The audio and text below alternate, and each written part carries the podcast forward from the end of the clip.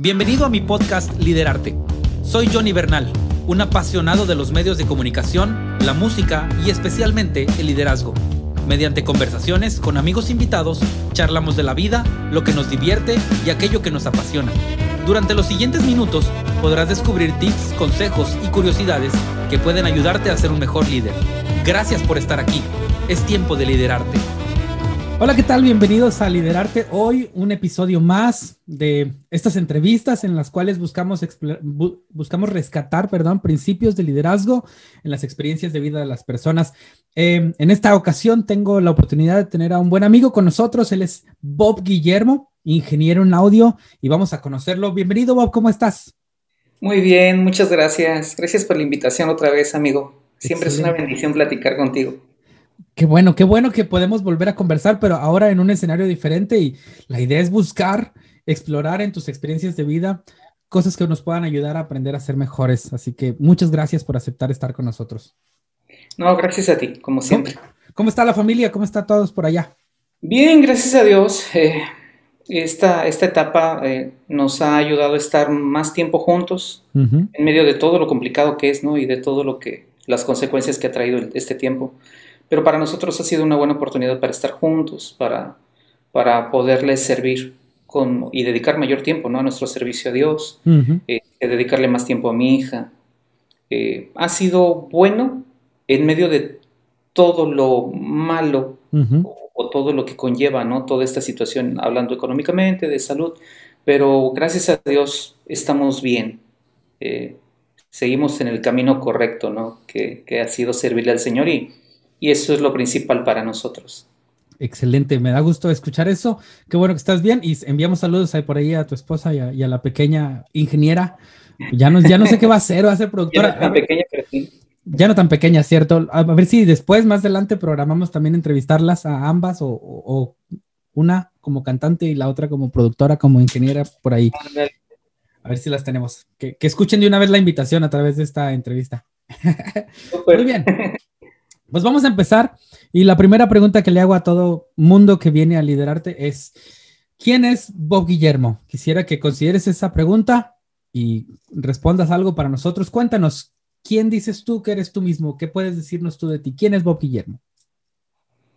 Creo que, que siempre es como difícil hablar de uno, ¿no? Pero si yo respondiera lo primero que me viene a la mente, Creo que soy una persona, creo que Bob Guillermo es, es y siempre ha sido un soñador. Eh, creo que siempre ha sido alguien de fe, que ha llevado su fe a otro nivel, gracias a Dios. Creo que soy una persona que lucha por lo que quiere conseguir.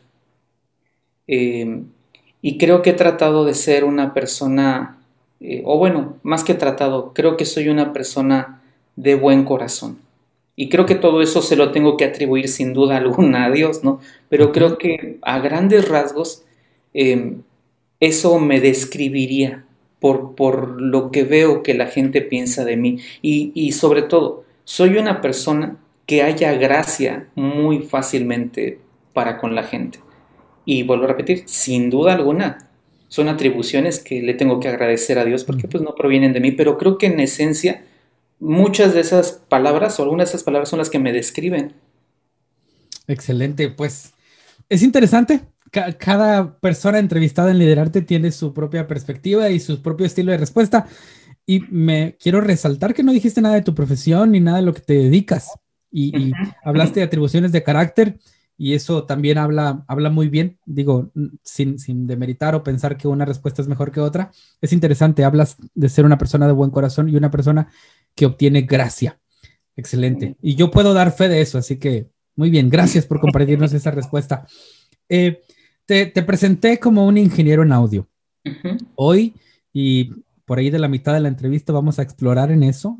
Hoy sé que eh, te dedicas a dar clases, que tienes por ahí un, convenio, no sé cómo llamarlo, con Yamaha, que sirves a algunas productoras, que te conocen algunos artistas y te mandan llamar. Pero quisiera ahondar en el pasado y descubrir al pequeño Bob Guillermo, al, chiquillo, tal vez al niño, y que conozcamos un poquito de tu vida. Eh, ¿De dónde viene Bob Guillermo? ¿Cómo está la situación de su familia, de sus padres, de, sus estudios? Eh, vamos, a, vamos a partir de donde tú desees, niñez o adolescencia, para llegar después a conocer al gran Bob Guillermo, ingeniero en audio hoy. Cuéntanos un poquito de, tu pasado. ¿Qué puedes contarnos acerca de esto? Ok, bueno, pues yo nací en la Ciudad de México eh, hace 45 años ya. en el 76 nací ahí. y ya, tiene un ratito, ya llovió, ya se secó y ya volvió a llover Este, mi, mi mami eh, nació en la Ciudad de México, eh, mi papá es yucateco, pero se fueron a vivir para allá por cuestiones de, trabajo y, ahí nací. Em, estuve más o menos los primeros siete, casi ocho años de mi vida en la Ciudad de México y luego me trajeron a vivir a, Yucatán. Pero em, mi nombre es Roberto, Roberto eh, realmente es Roberto Col Guillermo, pero todos me dicen, bueno, o las personas que me ofrecen tarjetas de crédito me dicen señor Cool, ¿ok? Eso está bien, ¿eh? Los de Telmex, todos me dicen señor Cool, ¿no? Y entonces ya luego digo, no, soy Roberto Cool Guillermo, para que se oiga más, más chido, ¿no? Este, y ese es mi nombre, realmente em, casi nadie conoce mi nombre completo, vamos a ir contando la historia, pero bueno, yo nazco en la Ciudad de México y los primeros siete años de mi vida los, los estoy ahí hasta que mis papás deciden venirse a vivir aquí a, Mérida. Eh, a los ocho años eh, mis papás se, separan, se divorcian porque, mm. bueno, mi papá tiene eh, serios problemas con, con el alcohol y eso fue desgastando la relación hasta que ellos se separaron, ¿no? Y de mis ocho años en adelante, pues que crecí solamente con, bajo la tutela y la educación de mi mamá. Entonces de ahí salgo de la Ciudad de México hasta que llego aquí, ¿no? Fueron muy pocos años los que pasé, pero la verdad es que sí lo traigo muy arraigado. Yo me sigo sintiendo chilango. chilango de corazón. Sí. Ok. Bueno, y, entonces de ahí rescatamos que te presentamos como Bob Guillermo, solamente para aclarar eso, ¿verdad? Te decides, decides que tu nombre artístico sea Bob por Roberto y Guillermo por parte de tu, de, tu mami. Sí, artístico, di la verdad. Hay una historia, ¿no? A ver, a ver. Ok. Porfa, porfa. Nosotros llegamos aquí y la forma en la que nosotros nos separamos de mi papá realmente fue muy fea porque dentro de esos problemas que él tenía, pues él, mostraba eh, cierta agresividad hacia mi mamá. Entonces, eh, digo, no quisiera dejarlo mal ni mucho menos, Dios lo sabe que no es mi intención, pero eh, hubo una noche en particular, dentro de muchas noches que hubo problemas, donde él nos, nos corre de la casa donde vivíamos, que era la casa de, su mamá, y eh, nos saca a medianoche. Y eso me marca, tanto a mí como a mi hermana, ¿no? Este, yo tenía prácticamente, te digo, ocho años, más o menos. Y ahí se rompe la relación. Em, al romperse la relación yo empiezo a crecer, eh, con, en la casa de mis abuelos maternos, con mi mamá, viendo el esfuerzo de mi mamá, porque mi mamá pues entró a una fábrica a trabajar. Mi mamá siempre fue ama de casa y mi mami solo tuvo la oportunidad de estudiar hasta el cuarto año de primaria. Entonces mi mami no tenía una carrera, eh, hizo lo mejor que pudo por conseguir un trabajo y ganar un dinero para sostenernos a mi hermana y a mí. Entonces, todas esas acciones de mi mamá, al ver su esfuerzo, al ver algunas noches llorando, aunque yo era pequeño y no entendía por qué, pero conforme fui creciendo me fue cayendo el 20 de que mi mamá cargaba una lápida muy pesada, no económica, la responsabilidad, no teníamos casa, vivíamos en un cuartito con mis abuelitos y si bien ellos siempre nos ayudaron en todo, pues no dejaba de ser difícil más la separación de su esposo que le afectó sin duda alguna en ese momento. Entonces, cuando yo entro a la secundaria, siempre me preguntaban mi nombre. Y yo decía, a pesar de que mis papeles estaba completo mi nombre porque era lo normal, yo a todos mis maestros y a mis amigos les decía que yo me llamaba Roberto Guillermo. Y decían, ah, tienes nombre de telenovela, ¿no? Está como raro. Pero les decía, no, realmente Guillermo no es mi nombre, es mi apellido.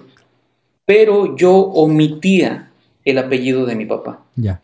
Y no era una cuestión de, rencor, eh, era una cuestión de, orgullo hacia mi mamá, de que yo me sentía eh, a lo mejor la expresión suene eh, rara, ¿no?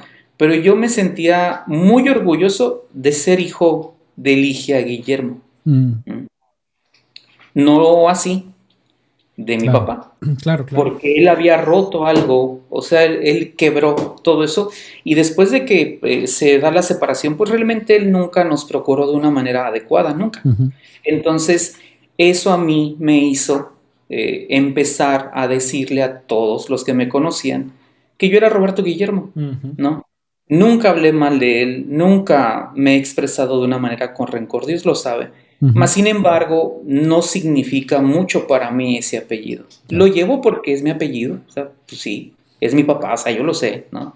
Eh, pero no tengo esa imagen paterna, para mí no existe eso, ¿no?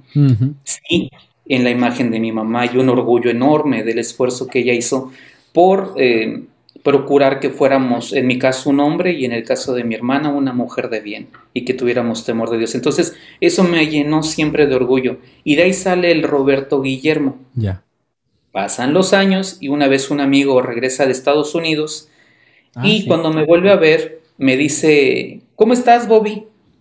Y me dice, perdóname que no te diga Robert, pero es que ya sabes, allá, él, ya se había gringado, ¿no? ya sabes que todo el mundo se cuando vamos y, este, y me dice, es que así le dicen a los Robertos. No, le digo, yo sé, yo, la verdad yo lo había visto en algunos programas que sí les dicen.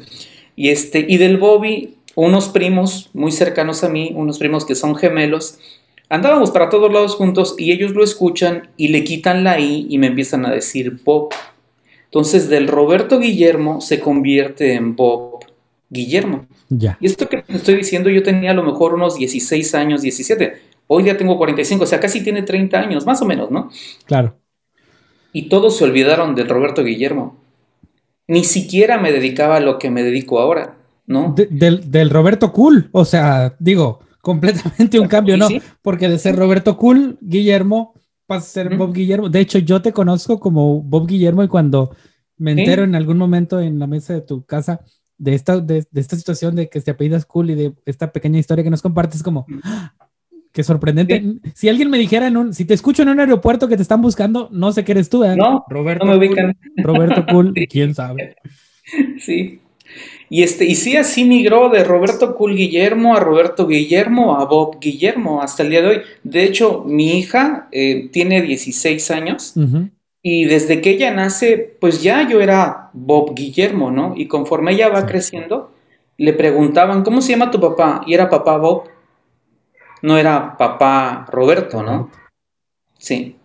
Entonces esa es la, la, historia que va moviendo hacia allá mi nombre. Y vi que tu hija ha decidido, tal vez por la misma intención que tú, eh, definirse como Annie Guillermo, de, decidir estar, estar como Annie Guillermo. Sí. Interesante. Muy bien, pues. Hay una historia ahí, ¿no? Pero ya te la contaré. Dale, dale, dale, pues la idea es conocerte, así que échale. Es que fíjate que esto fue bien curioso porque cuando, conforme mi hija fue creciendo, realmente ella es eh, Annette Col Juárez, tiene el apellido mío y el apellido de su mami, ¿no? Déjame, déjame te interrumpo. Con ella yo me di cuenta porque nos invitaste a tu hogar y nos quedamos en su habitación. Y en la habitación yo veo la foto de generación, me parece, o una foto ahí donde viene su nombre y veo a Ned Cool y yo le digo a mi esposa, porque estábamos con mi esposa y mis hijos, oye, tiene aquí Cool, no dice Guillermo, ¿verdad? Y entonces es donde bajamos a la mesa de tu casa a desayunar y nos, nos platicas esto. Perdón, perdón por ahondar, pero no, no, no, es que fue como yo me enteré. Sí. Entonces, cuando, cuando se empieza a dar toda la situación de que, de que Annie, bueno, vamos a empezar, que Annette, eh, empieza a dar muestras de gusto por la música, se empieza a meter a la cabina de audio y le quería mover a la mezcladora y yo le empiezo a explicar cosas y me doy cuenta que sí le gusta y se empieza a involucrar cada vez más hasta el punto que hoy en día ella es la encargada del audio de la iglesia, ya no yo. Y empieza a avanzar en ese aprender y en ese mezclar y todo. Un día me dice, ¿cómo me debería llamar yo para que la gente me ubique? Y le digo, ah, es una buena pregunta, pero bueno, en ese entonces mi mami todavía estaba con nosotros. Eh, mi mami está a un año de cumplir más o menos de, que partió la presencia del Señor. Mm. Pero mi mami, como quiera, abuela, decía, no, no, no, como tu papá, Guillermo. Su orgullo, no, no mal habido, pero su orgullo de abuela de Guillermo. Y mi esposa, de una manera correcta, decía, no, porque tú no eres Guillermo, hija, tú eres Cool Guillermo, como tu papá. Y ahí hubo como una charla, ¿no? ¿no? No juntos, pero de cómo lo vamos a, cómo se va a plantear. Entonces yo tuve que platicar un poco con mi esposa en su momento, platicar con mi mamá, y les dije, debemos darle libertad a Annette de que ella elija cómo quiere manejarse. Y desde mi punto de vista era más fácil que la relacionaran conmigo si se hacía llamar Guillermo a que si le decían Annette Cole. No tenía ninguna relación conmigo aparente, ¿no? Este, entonces... Déjame te interrumpo, paréntesis. Todos en la industria te conocen como Bob Guillermo. Digo, la mayoría no pregunta por tu IFE, ¿verdad? La mayoría dice, ¿conoces a Bob Guillermo de, allá de Mérida? Y, y, así te conocen, según... Te conocen, sí. Entonces era complicado que diga Annette Cool. Ajá, pues iban a decir, ah, qué padre, ¿no? Pero como quiera, o sea, la verdad es que como quiera, no soy el más famoso del mundo, ni mucho menos. Dios nos ha dado gracia para así relacionarnos y seguimos avanzando, pero lo, lo poquito mucho que hubiéramos logrado en relaciones, Annette podía ahorrárselo al darse a conocer como mi hija. Ya de ella dependía eh, seguir honrando eh, la confianza y todo haciendo bien las cosas en cuanto al trabajo, pero al final ella dijo, pero yo quiero que me conozcan como Annie Guillermo. Lo platicamos con su mami, eh, la apoyaron, a mi mamá pues no le cayó nada mal, Mas, sin embargo no se hizo por quedar ni bien con mi mamá, ni por llevarle la contraria a mi esposa, ni, mucho menos. El sentido era, hagamos que la relacionen muy fácil conmigo. Y justo eso pasó. Este, la empezaron a conocer y dicen, ah, es que es la hija de Bob. ¿no? Es Ani Guillermo. Y era más fácil que la relacionaran. Y así se dio. Qué, interesante situación y, relación que ahora podemos ver a Ani. Eh, por ahí vamos a, más adelantito vamos a llegar para allá, pero te acompañó en una gira Yamaha, ¿no? Por ahí de, captación y se presentaba como Ani Guillermo. Así que bueno, ahorita vamos para allá. Ok, entonces ya nos platicaste un poquito de tu infancia, gracias por abrir tu corazón. Después, yo entiendo que Bob no inicia su carrera Mm, y corrígeme si es necesario, buscando ser un ingeniero. Primero está buscando salir adelante, ¿no? Eh, ayudar a su mamá, este, esforzándose y se encuentra una pequeña pasión dentro de la mecánica. Por ahí es lo que yo tengo en mente y si es necesario corregir, lo acepto. Pero te encuentras una pasión en la mecánica antes de ser el gran ingeniero. ¿Puedes contarnos esta etapa de vida? ¿Cómo, cómo, cómo está la onda en ese tiempo? Eso, eso pasó en la secundaria. Em, Dios sabe que de verdad lo que te voy a compartir hay humildad en mi corazón. Eh, lo digo para la gloria de Dios, de verdad. Eh, en la secundaria, desde la primaria, yo tenía muy buenas calificaciones. Siempre fui, no fui un niño nerd, ni mucho menos, pero sí era un muchacho que, que le daba importancia al esfuerzo de mi mamá y yo pensaba que no se valía, que mientras ella, yo decía, se partía el lomo o la espalda tratando de tener algunos pesos para nosotros, yo perdiera el tiempo en la escuela, ¿no? Entonces, desde la primaria saqué muy buenas notas y cuando pasó a la secundaria, no fue la excepción. Era yo el presidente de la secundaria, era, alguien eh. influyente, ¿no? Pero este, me mandaron a concursos. El chiste es que cuando empecé a soñar con qué quería estudiar, yo dije, quiero ser médico o quiero ser piloto aviador, porque toda mi vida, toda mi vida siempre soñé con manejar un avión, con volar un avión, ¿no? Ese fue el sueño de mi vida. Pero terminando casi la secundaria, uno de mis tíos habla conmigo y me dice, oye, eh, la economía pues no está muy bien, sería bueno que aprendieras un oficio y que ayudaras a tu mamá.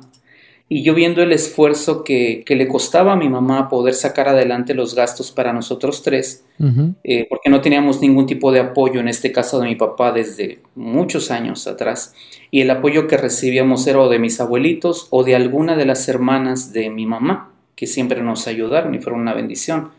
Entonces, em, pues yo decido terminar la secundaria y parar mi educación y dedicarme a trabajar para ayudar a mi mamá.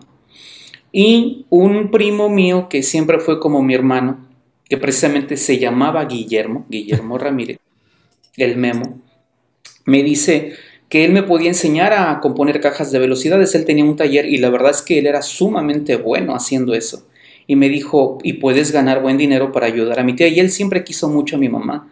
Entonces me llevan a la Ciudad de México, él paga todo junto con su mami, con mi tía, y me reciben en su casa cuatro meses. Me enseñó a componer las cajas, me regalaron toda la herramienta, yo no tenía un peso para invertir, me compraron todo y me lo mandaron aquí a la ciudad y mi abuelito eh, materno me da un dinero para poner un techito en el patio de la casa y acondicionar un pequeño taller.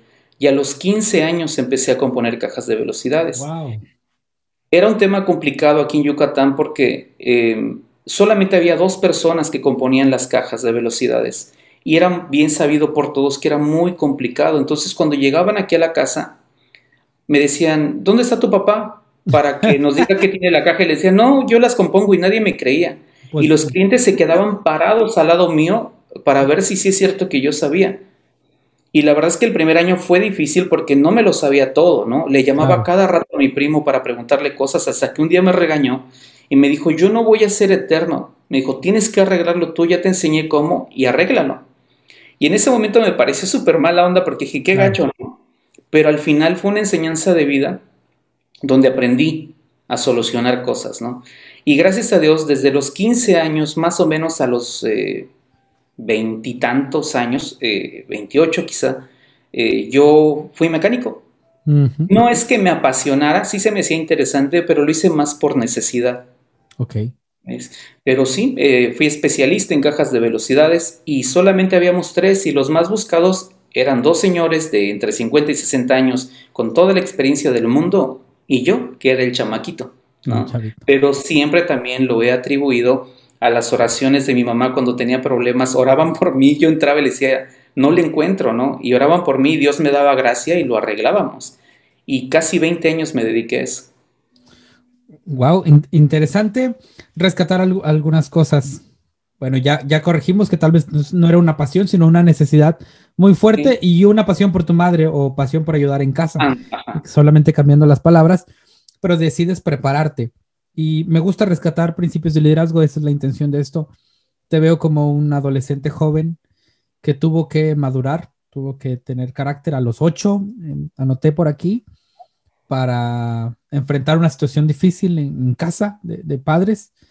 Y bueno, quiero, quiero ir tomando esto, algunas ideas que voy anotando. Eso no, no ha influido o no ha afectado tu relación matrimonial y, tu vida ahora, porque a veces algunas personas se quedan con la herencia y, si la familia paterna, materna tuvo crisis, las, traen a su hogar y gracias a Dios contigo no ha sido así. Después, en la secundaria, 14, 15 años, decides ayudar a tu mamá y no quedarte solamente observando o recibiendo y haces un viaje para prepararte, para recibir eh, instrucción respecto a algo que te puede mantener. Entonces, ahora lo entendemos y regresas a casa y me gustó la frase de, de, tu primo, primo eh, Guillermo Ramírez, que dice, tienes que solucionarlo tú, arréglalo. Y, y, a los 15, 16 años frases así después de, tener crisis en el pasado, mucha gente tal vez podría eh, limitarse o podría decir, este, no, la vida me ha tratado mal, este, no merezco esto y, tirarse a la cama, tirarse a, la bebida, no sé. Si tú decides seguir adelante y al grado de trabajar en esto durante 20 años tal vez y ser reconocido como un mecánico que, que hace buen esfuerzo de arreglar cajas de velocidades en Mérida. ¿Está bien así el resumen? Sí, y, fíjate, hay una anécdota bien interesante de, Memo, porque él siempre nos quiso como si fuéramos sus hermanos, siempre nos trató así. Y él, yo me acuerdo, y ahora le digo a mi hija, yo me acuerdo que él tuvo mucho que ver con, con la formación de mi carácter, porque hubo un momento donde yo dije, de verdad que Memo se pasó, porque me decía, tú desmonta la caja y él sacaba el asiento de atrás de un Volkswagen Nissan de un bolchito, lo ponía enfrente de la calle y él se acostaba. Mi primo nunca fue flojo, ¿eh? Era súper trabajador. Y yo en ese entonces decía, qué mala onda. O sea, me deja solo y me dice, apúrate, que no puedes. Y me picaba y me picaba y me picaba. Yo lo entendí años después de que lo que él estaba haciendo era prepararme para formar mi carácter. Años después, eh, ya teniendo aquí el taller y todo, antes de que él también partiera a la presencia del Señor, porque él se fue muy joven, tenía 33 años. Em, un día él me abrazó estando en la Ciudad de México y me dijo, estoy muy orgulloso de ti. Me dijo, porque desde muy jovencito lo lograste. Pero yo ya tenía conciencia de que no lo hubiera podido lograr una desde luego y sin embargo con la ayuda de Dios. Pero hablando en la parte humana quizá, si Él no me hubiera enseñado a salir adelante y a enfrentar los problemas, ¿no? A lo mejor sonó cruel algunas veces para mí, pero realmente Él lo hacía con la intención de sacar mi carácter. Yo hubo una vez en particular que reparé una caja de un Volkswagen y ya estaba en la última etapa, que era apretarle una rueda, y llevaban una tuerca grandota en la parte del medio de las llantas de atrás. Cuando yo la pongo esa tuerca, le barro la rosca a la caja y eso implicaba desmontar toda la caja otra vez, el motor, la caja, desarmarla por lo menos la mitad para cambiar toda esa flecha con la rosca. O sea, fue frustrante que ya iba yo a acabar y no pude entregar el carro porque la regué en el último punto por descuidado. Claro. Y me dijo, háblale tú al cliente y dile que no va a quedar hoy. Y yo sabía que se iba a enojar. Y yo era un chamaquito y le dije, pero pues, ¿por qué yo? Porque tú la barriste. Uy. Así. Se le tuvo que avisar al cliente, no le encantó la idea. Me subo al cuarto allá a descansar en la tarde noche y me pongo a llorar porque yo tenía 15 años. Extrañaba a mi familia. No tenía un peso en la bolsa. O sea, mi, situación era verdaderamente complicada. No había como, como aspectos que me levantaran el ánimo, ¿no? Como dijeran, ah, es que yo soy Bob Guillermo. No, o sea, era un niño tratando de, lograr algo. Y me habían metido la regañada de mi vida. Y en, una, en un momento entra mi primo al cuarto, que, él me recibió en su recámara, y me dijo, ¿por qué lloras? Y le dije, es que pues, me siento muy mal, este, todo salió mal. Y me dice, mira, te voy a decir algo. Si llorando arregláramos las cosas, me pondría yo a llorar contigo. Me dijo, pero así no se arreglan las cosas. Me dijo, deja de llorar, no te preocupes. Descansa, cena, mañana te levantas temprano y lo compones. Así se arreglan las cosas. ¡Puh! Me voló la cabeza porque esa ha sido una de mis filosofías de vida ahora. Y pregúntale el día que, que invites a Ani, pregúntale cuántas veces le he repetido esto. Y le he dicho, no, no, no, no, no, no me pongas pretextos, hazlo. No importa si te va a llevar 5, 10, media hora, una hora, hazlo. Sí se puede, ¿no? Porque eso lo aprendí de él.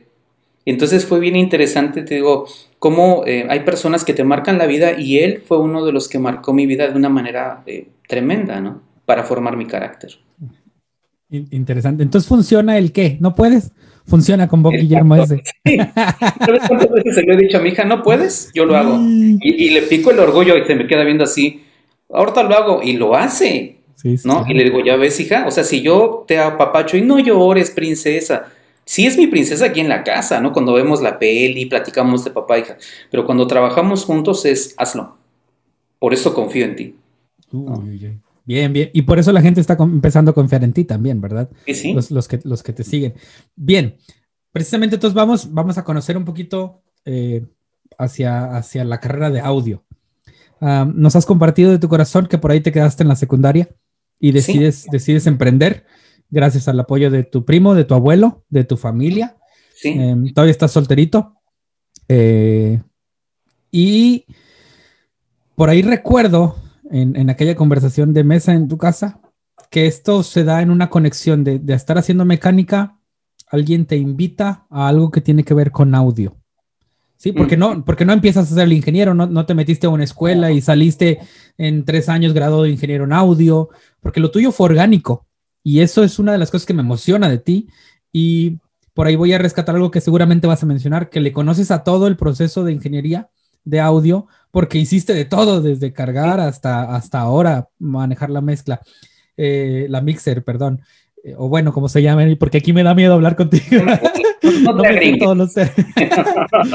Entonces, cuéntanos un poquito, ¿estás, estás arreglando cajas y alguien te dice, oye, vamos a cargar audio? ¿O, cómo, cómo, está esa transición antes de mm. ser el gran Bob Guillermo, por favor? No, de hecho, yo estoy en el taller trabajando. Eh, pero eh, yo empiezo a congregarme ya en la ciudad de Mérida más o menos a los 17 años en una iglesia que es la iglesia del Nazareno, porque en la Ciudad de México mi mamá me llevaba a una iglesia, pero luego cuando estamos aquí, de niño mi mamá me seguía llevando, pero cuando entro a mi adolescencia pues ya no quería yo ir, ¿no? Entonces mi mami iba, mis abuelitos de vez en cuando me, me obligaban a ir, Pero entonces yo no me congrego en ninguna iglesia en alguna etapa de mi vida, quizá tres, cuatro años. Y más o menos a los 17 mi mamá me insiste, vamos a una iglesia, busco una iglesia. Y encontré la iglesia del Nazareno, aquí en Yucatán, en Mérida, y yo empiezo a congregarme. Y en la, los primeros, no sé si al mes, dos meses, tres meses, pero muy, muy reciente de congregarme, un eh, joven que se llama Saúl estaba armando un ministerio de alabanza nuevo, porque ya había un ministerio de alabanza en la iglesia, que era el que se hacía cargo de todas las actividades, pero estaban reclutando a nuevos músicos, ¿no? Y me dicen, te vamos a enseñar a tocar algún instrumento, y al final, no lo he mencionado, pero mi papá y la gran mayoría de su familia son músicos. Entonces sí lo traigo en la sangre, ¿no? Y me entusiasmó porque nunca aprendí de él, porque pues no tuve una cercanía con él, y era, lo digo con toda porque lo merece, era un gran músico, un gran saxofonista. Él sí estudió. ¿Tu papá? Fue muy, sí, y muy ah. bueno, muy, muy bueno. Pero yo no tuve la oportunidad de estudiar ni con él ni nada, no tuve esa formación, ¿no? Entonces cuando me mencionan esto, para mí estaba padrísimo y le digo, sí, sí quiero. Y bueno, me empiezan a enseñar algunos instrumentos, empiezo a formar parte del grupo de alabanza y toco un par de años con el Ministerio de Alabanza, hasta que un día nos quedamos sin quien le moviera el audio. Y preguntan, ¿quién quiere moverle? Y yo dije, bueno, pues yo he visto que le sube, ¿no? Dije, ¿qué más? pues sí. ¿Qué complejidad puede tener? Así nomás le picas y ya. Y le dije a la hermana líder de nosotros, en esa época la hermana Nelly, le dije, hermana, yo quiero. Y me dicen, bueno. Y entonces yo me bajaba, tocaba y me decían, no sé tal cosa, sentaba mi guitarra durante el culto, hacía yo todo mi espectáculo, me llevaba la noche, ¿no? Me bajaba, así me la pasaba. Hasta que llegó un punto después de no sé cuántos meses que dije, no, no está padre, ¿no? Nada más estoy llamando la atención haciendo esto. Y me quedé abajo, pero la verdad es que yo no sabía hacer nada de audio, yo solo le subía. Y Dios, que de verdad siempre provee, una noche en un ensayo, llega un muchacho que se llama Víctor López, que estaba viniendo de Guadalajara y quería poner una escuela de audio aquí en Yucatán. Y me dice, oye, ¿quién es el encargado de aquí? Entró a la iglesia en el ensayo y le digo, pues yo del audio. Y me dice, ¿no te gustaría tomar un curso? Y le dije, pues sí. Y me empieza con mucho respeto, me dice, es que mira, esto está mal, debes tener cuidado con estos cables. Y yo pues no sabía nada. Y con él tomo mi primer curso de audio y para esto la iglesia me lo paga, me apoya para que yo tome un curso de audio. Víctor López, solamente quiero Víctor López, sí. ¿Anda por ahí todavía para mandarle saludos? Sí, sí, sí. El Vic aquí anda, tiene su empresa todavía. Y él fue una bendición, yo creo con toda sinceridad que Dios lo mandó, porque con él inició mi, enseñanza, ¿no? Y bueno, cuando estamos durante el curso, Víctor menciona, él tenía muy buenas relaciones y dice que para el final del curso iba a haber un, reconocimiento a la excelencia. El que tuviera el mejor promedio de todo ese primer curso era la primera generación de su escuela. Okay. Y ah, bueno, iban a traer, a invitar al ingeniero en aquella época de Lucero, que era David Marchand, y que él iba a dar este reconocimiento. Y pues ya te imaginarás que yo me súper emocioné y dije, no, estaría padrísimo. Pero dentro de todos los que estábamos en el curso, y lo digo con toda sinceridad, yo era el que menos sabía, porque ya había muchachos que ya hacían audio en sus iglesias y otros ya trabajaban para compañías. Y yo no tenía ni idea. Entonces, cuando empiezo a tomar el curso, había cosas que yo pues no, no amarraba muy bien porque no me sabía todo. ¿Y qué fue lo que hice? Terminaba cada clase y al otro día me iba yo a la iglesia a poner en práctica lo que había aprendido. Llegó un punto en el que mi mamá me dijo, todavía no estaba yo casado ni mucho menos, y mi mamá me dijo, te voy a regalar con el pastor porque ya vives ahí. Oh. Pero yo me la pasaba practicando, soldando. Y lo aceptaste, lo aceptaste. Ah. Y bueno, les cuento que sí se cumplió eso, ¿no? Este, pero practiqué y practiqué y practiqué y le dije al pastor y le dije a la hermana Nelly en diferentes momentos, le dije, el deseo de mi corazón es poder ganarme ese reconocimiento, pero no como un em, éxito personal. Yo deseaba que la gente viera que un hijo de Dios podía lograr cosas a nivel profesional. Ese era un anhelo de mi corazón. Claro. ¿no? Y lo logré. Y me dieron el reconocimiento al mejor promedio porque yo me esmeré y me esmeré y me esmeré. Respondiendo a tu pregunta, salgo de la academia, a las pocas semanas Víctor me habla y me dice, oye, voy a hacer otro curso del mismo nivel, me gustaría que tú dieras clases. Y dije, ¡pum! Y acepté. y entonces ya me envió material, me puse a estudiarlo, ya de una manera más de yo voy a enseñar. Claro. Y empecé a dar mis primeras clases en esa época. Y pasó un tiempo, ya dejé de dar clases, empecé a hacer algunos eventitos pequeños. Víctor nos invitaba porque a él lo invitaban a hacer cosas más eh, elaboradas y él nos llevaba como sus asistentes a, los alumnos más destacados, dos o tres. Eh, y, vale la pena que los mencione Juanito, a, a Renan, estábamos ahí este Juanito Herrera, Renan Rejón, que hoy en día también son muy buenos en lo que hacen. Y bueno, un día, estando yo en la Ciudad de México, en casa de, mis, de mi primo y de mi, de mi tía, creo que fui a, hacer algo, no me acuerdo qué, y me llaman por teléfono y era Víctor. Y me dice, están buscando a alguien que pueda hacerse cargo de la, del montaje y de la producción de un concierto para Motel en Mérida. Motel, Motel, la banda Motel. Es una banda de, bueno, de, sí, sí, para pop rock. Claro. Y me dice, te recomendé, te van a hablar. Y yo dije, puf, yo no tenía ningún tipo de experiencia. Y digo, al final yo estudié audio, pero yo no sabía nada de iluminación, ni tampoco ahora lo sé, tengo nociones de cosillas, pero no es mi trabajo ni de video. Y al final me llaman y me dicen, oye, necesitamos a alguien que, que vea que lleguen los equipos, que todo esté listo para el soundcheck, maneje tiempos, vea el rider, vea que todo esté completo y nos dijeron que tú puedes hacerlo. Y la uh. verdad es que me temblaron las piernas, pero dije, es una oportunidad tremenda para mí. Y lo acepté. Ok, eso, ahí, es, ahí es donde conecta un poquito lo que yo tenía de nociones. Estás haciendo mecánica y te llega esto. Sí. Y, oh, bueno, entonces ajustando, ya te habías preparado, a veces hecho algunos cursos, empiezas a prepararte en la iglesia, que voy a resaltar algo que lo vamos a guardar por aquí la iglesia es una muy buena escuela para quien decide a tomarlo en serio, ¿no? Pero, Sin duda. Ahorita vamos para allá, aquí, aquí lo vamos a ver.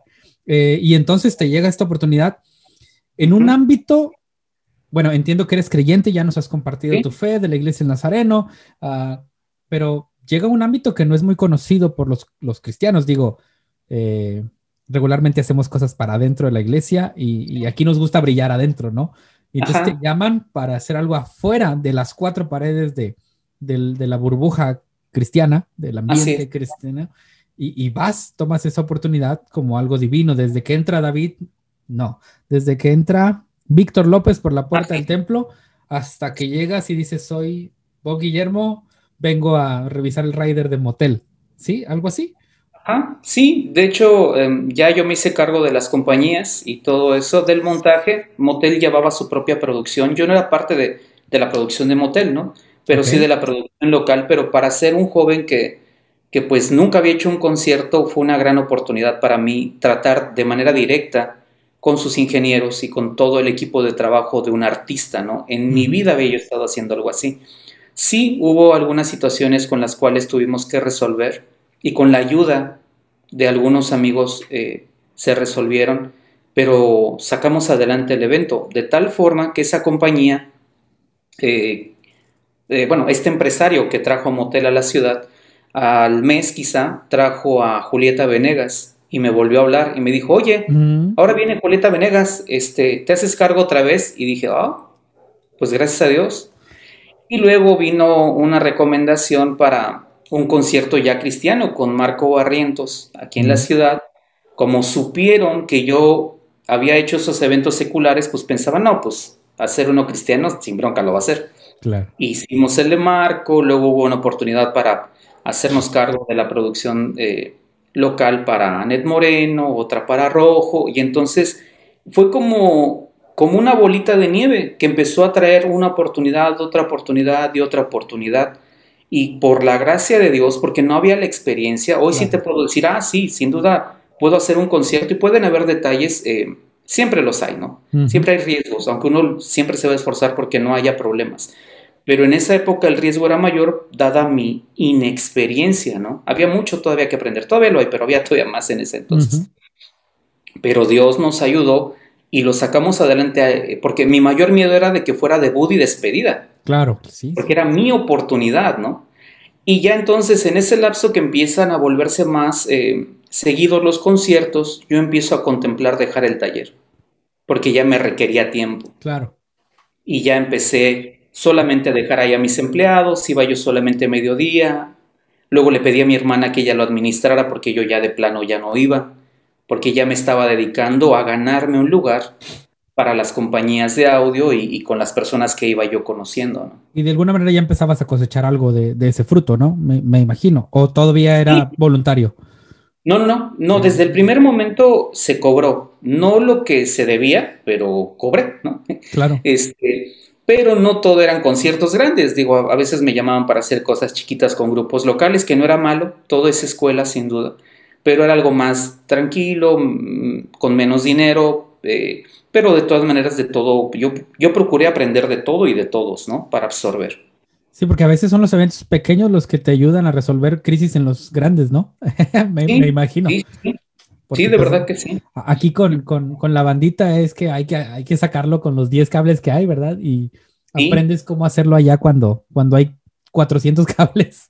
Exacto. Sí, de verdad que sí. Y entonces así empezó ya esa, bueno, se inició la transición de la mecánica hacia el audio y empecé ya a caminar en esa área, ¿no? Aún sin tener un nombre, pero ya, ya empezaba yo a trabajar en eso y con el sueño de algún día hacer cosas más grandes, ¿no? Ya lo creo.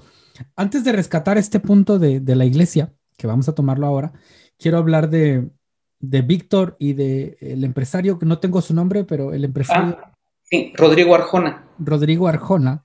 Ah, lo que observo de liderazgo en ellos es su confianza en ti. Porque, porque eres un peladito de, que, que, va saliendo de un curso y que, o sea. Mira, a lo mejor eh, cuando salga este video lo voy a, lo voy a postear también en mi página. Y estoy seguro que en algún momento Rodrigo se va a enterar, ¿ok?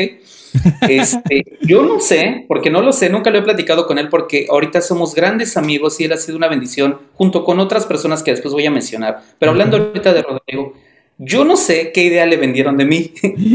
Conociendo a Rodrigo ahora, Rodrigo es una persona que te deja trabajar muy bien, pero no le suelta su equipo a cualquiera. Ok. Ahorita sí, o sea, Rodrigo tiene una confianza increíble en mí, la cual yo le agradezco. Pero yo no sé si en ese entonces le dijeron, no, este chamaco es acá y allá, aunque no fuera cierto, no lo sé.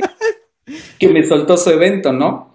Gracias a Dios quedamos bien en el primero y luego me soltó el segundo y los demás. Pero creo que mucho tuvo que ver la confianza de Víctor en mí. Ok. Él fue el que me puso en ese primer evento, ¿no? Víctor López. Y creo que la confianza con Víctor se generó a base de ser su alumno en esta primera etapa y que él viera mi desempeño y cómo me esforcé por aprender, porque él como maestro se tuvo que haber dado cuenta quiénes eran los que ya sabían un poco, medianamente, y los que estaban pero en cero. Y yo era uno de los que estaba en cero, no sabía nada. Y, le agradezco a Dios por la vida de Víctor, también de Rodrigo, pero de Víctor en este sentido, de que él es el que me da ese primer empujón. Es, es, interesante y a mí me gusta mucho rescatar esto para ahora vamos a enfocarlo en nosotros, en nuestro liderazgo. Porque necesitamos confiar en las personas. Uno, porque no podemos hacer todo. Me imagino que Víctor tal vez no podía atender tantos eventos o algo y confió en alguien. Y, y confiar implica entregar tu, palabra, entregar tu nombre por el nombre de alguien más, ¿no? Y iba el nombre de Víctor impregnado en Bob Guillermo al inicio, ¿no? Y si Bob queda mal, pues Víctor queda mal y confían en ti. Y lo mismo sucede ya para el segundo evento con Ricardo Arjona. Ah, con Rodrigo. Eh, perdón, perdón, discúlpeme, Rodrigo Arjona, sí, lo anoté muy pequeño. Rodrigo Arjona, porque te dice, bueno, un segundo evento y ahí va su nombre, ¿verdad? Yo lo recomiendo. Y ahora con esta aclaración que dices, que no le suelta a cualquiera, confió, de alguna manera, hallaste gracia, como te presentaste al inicio, hallaste gracia y confió en ti y me imagino que después vinieron más eventos. Sí, sí, sí. Entonces, este, pues ahí este, empezamos, ¿no? Y después de esta serie de, conciertos donde iniciamos y empezamos a hacer varias cosas a nivel cristiano y algunos a nivel secular, hubo una pausa porque conocí a otro empresario que me, bueno, tú conoces a Dani Galás, que es un baterista muy talentoso, y Dani me presenta a un empresario que es el licenciado Fausto Guerrero. Saludos a Dani Galás, que también ya lo invitamos a estar con nosotros, ojalá pueda estar. Y el licenciado estaba poniendo un estudio de grabación aquí en la ciudad con una visión, la verdad, eh, muy grande de lo que él quería lograr y él me invita a ser parte del equipo de este estudio. Entonces hubo más o menos, le calculo, mi memoria ya no es tan buena de verdad, pero calculo que fueron como cuatro o cinco años donde estuve ya trabajando de lleno en este estudio y él adquirió equipo de verdad de gama muy alta y nos dio la oportunidad de aprender a hacer otras cosas en cuanto a grabación, mezcla y todo eso. Pero entonces esa carrera que empezaba yo a, construir en el audio en vivo, que todavía era muy chiquita, pero empezaba, la detuve. Por meterme al estudio porque la visión de este varón era muy buena. Y entonces yo me metí ahí y dejé el audio en vivo alrededor de 4 o 5 años. Fausto Guerra. Guerrero. Fausto Guerrero. Guerrero. ¿Él todavía anda por ahí también? Sí, sí, sí. Saludos a señor Fausto. Y entonces dejas cuatro años y en ese tiempo lo, único, lo, que sigue es en la iglesia. ¿La iglesia se mantiene constante? Sí, yo sigo sirviendo en la iglesia y a la par llevo el trabajo a nivel secular. Excelente. A ver, déjame entonces conectar la idea que teníamos aquí guardadita. Ah, antes de, de, hacerle a Julieta Venegas un evento, comienzas tocando la guitarra, ahí rascando dos, tres notas. Eh, descubres que aunque eres bueno ahí, puedes ser más útil, por decirlo de alguna manera, en el audio porque se requiere para, para no estar haciendo esas transiciones no necesarias de subir, bajar, subir, bajar. Y te dedicas. Yo, yo quiero ir a la idea de, esto. La iglesia es una buena escuela. Yo he tenido la oportunidad de entrevistar aquí en Liderarte y conversar con algunos amigos músicos. Y por fuera, en lo que le llamamos secular, en el mundo profesional de, la música, más allá del, cuadrado cristiano, son reconocidos ciertos músicos y, personas de artistas cristianos por su profesionalismo. Y la mayoría habla de que su escuela fue la iglesia, porque son eventos a veces hasta dos o tres por semana, ¿cierto? O sea, es, hacerle el audio al culto de oración con las hermanitas que cantan ahí puros himnos, este, en tonos diversos. y Perdón, ahí disculpen, hermanitas. hacerle, hacerle, el audio a los jóvenes que, que, que, implica hacer una tocadita, ¿verdad? Una tocadita, porque aparte llegan antes, ensayan y ahí todos. Y luego hacer el audio del domingo. Y es una gran escuela, más allá del, del estudio profesional que tuviste con Víctor, se convierte también la iglesia en una escuela. Ahora voy a hacer la aclaración y, y quiero, quiero escuchar tu opinión. Para quien decide tomarlo en serio, porque habemos muchos que le movemos en la iglesia, ¿verdad? Súbele, ahí va, si le subes, y ya, o sea, pero yo creo que si, si, más personas lo tomáramos en serio como, como algo que respetar, la música, la producción, el audio, las luces, mm, habría más oportunidades hacia afuera, porque hay gente buscando esto, buscando quién ilumine bien, buscando quién sepa controlar la, consola de audio y nos quedamos a veces al margen en decir, ah, es para la gloria de Dios, súbele y bájale.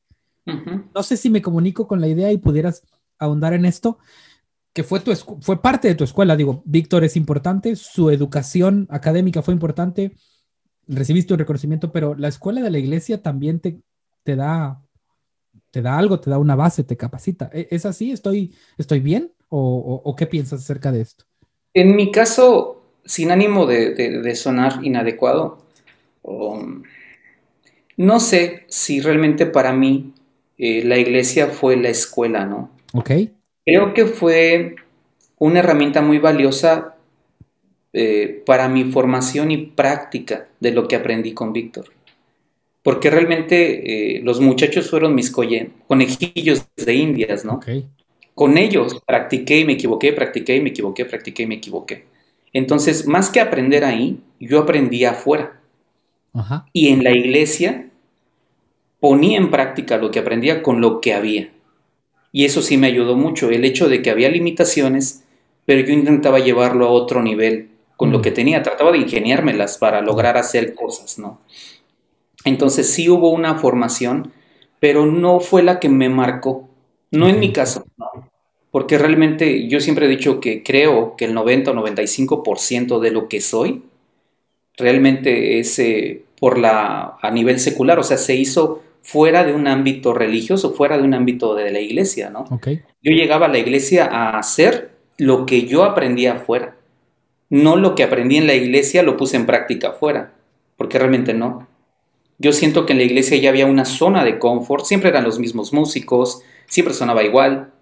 Este, digo, sonaba feito si yo mezclaba feitos, si ellos tocaban feito, da igual, pero hacíamos nuestro mejor esfuerzo para lo que había.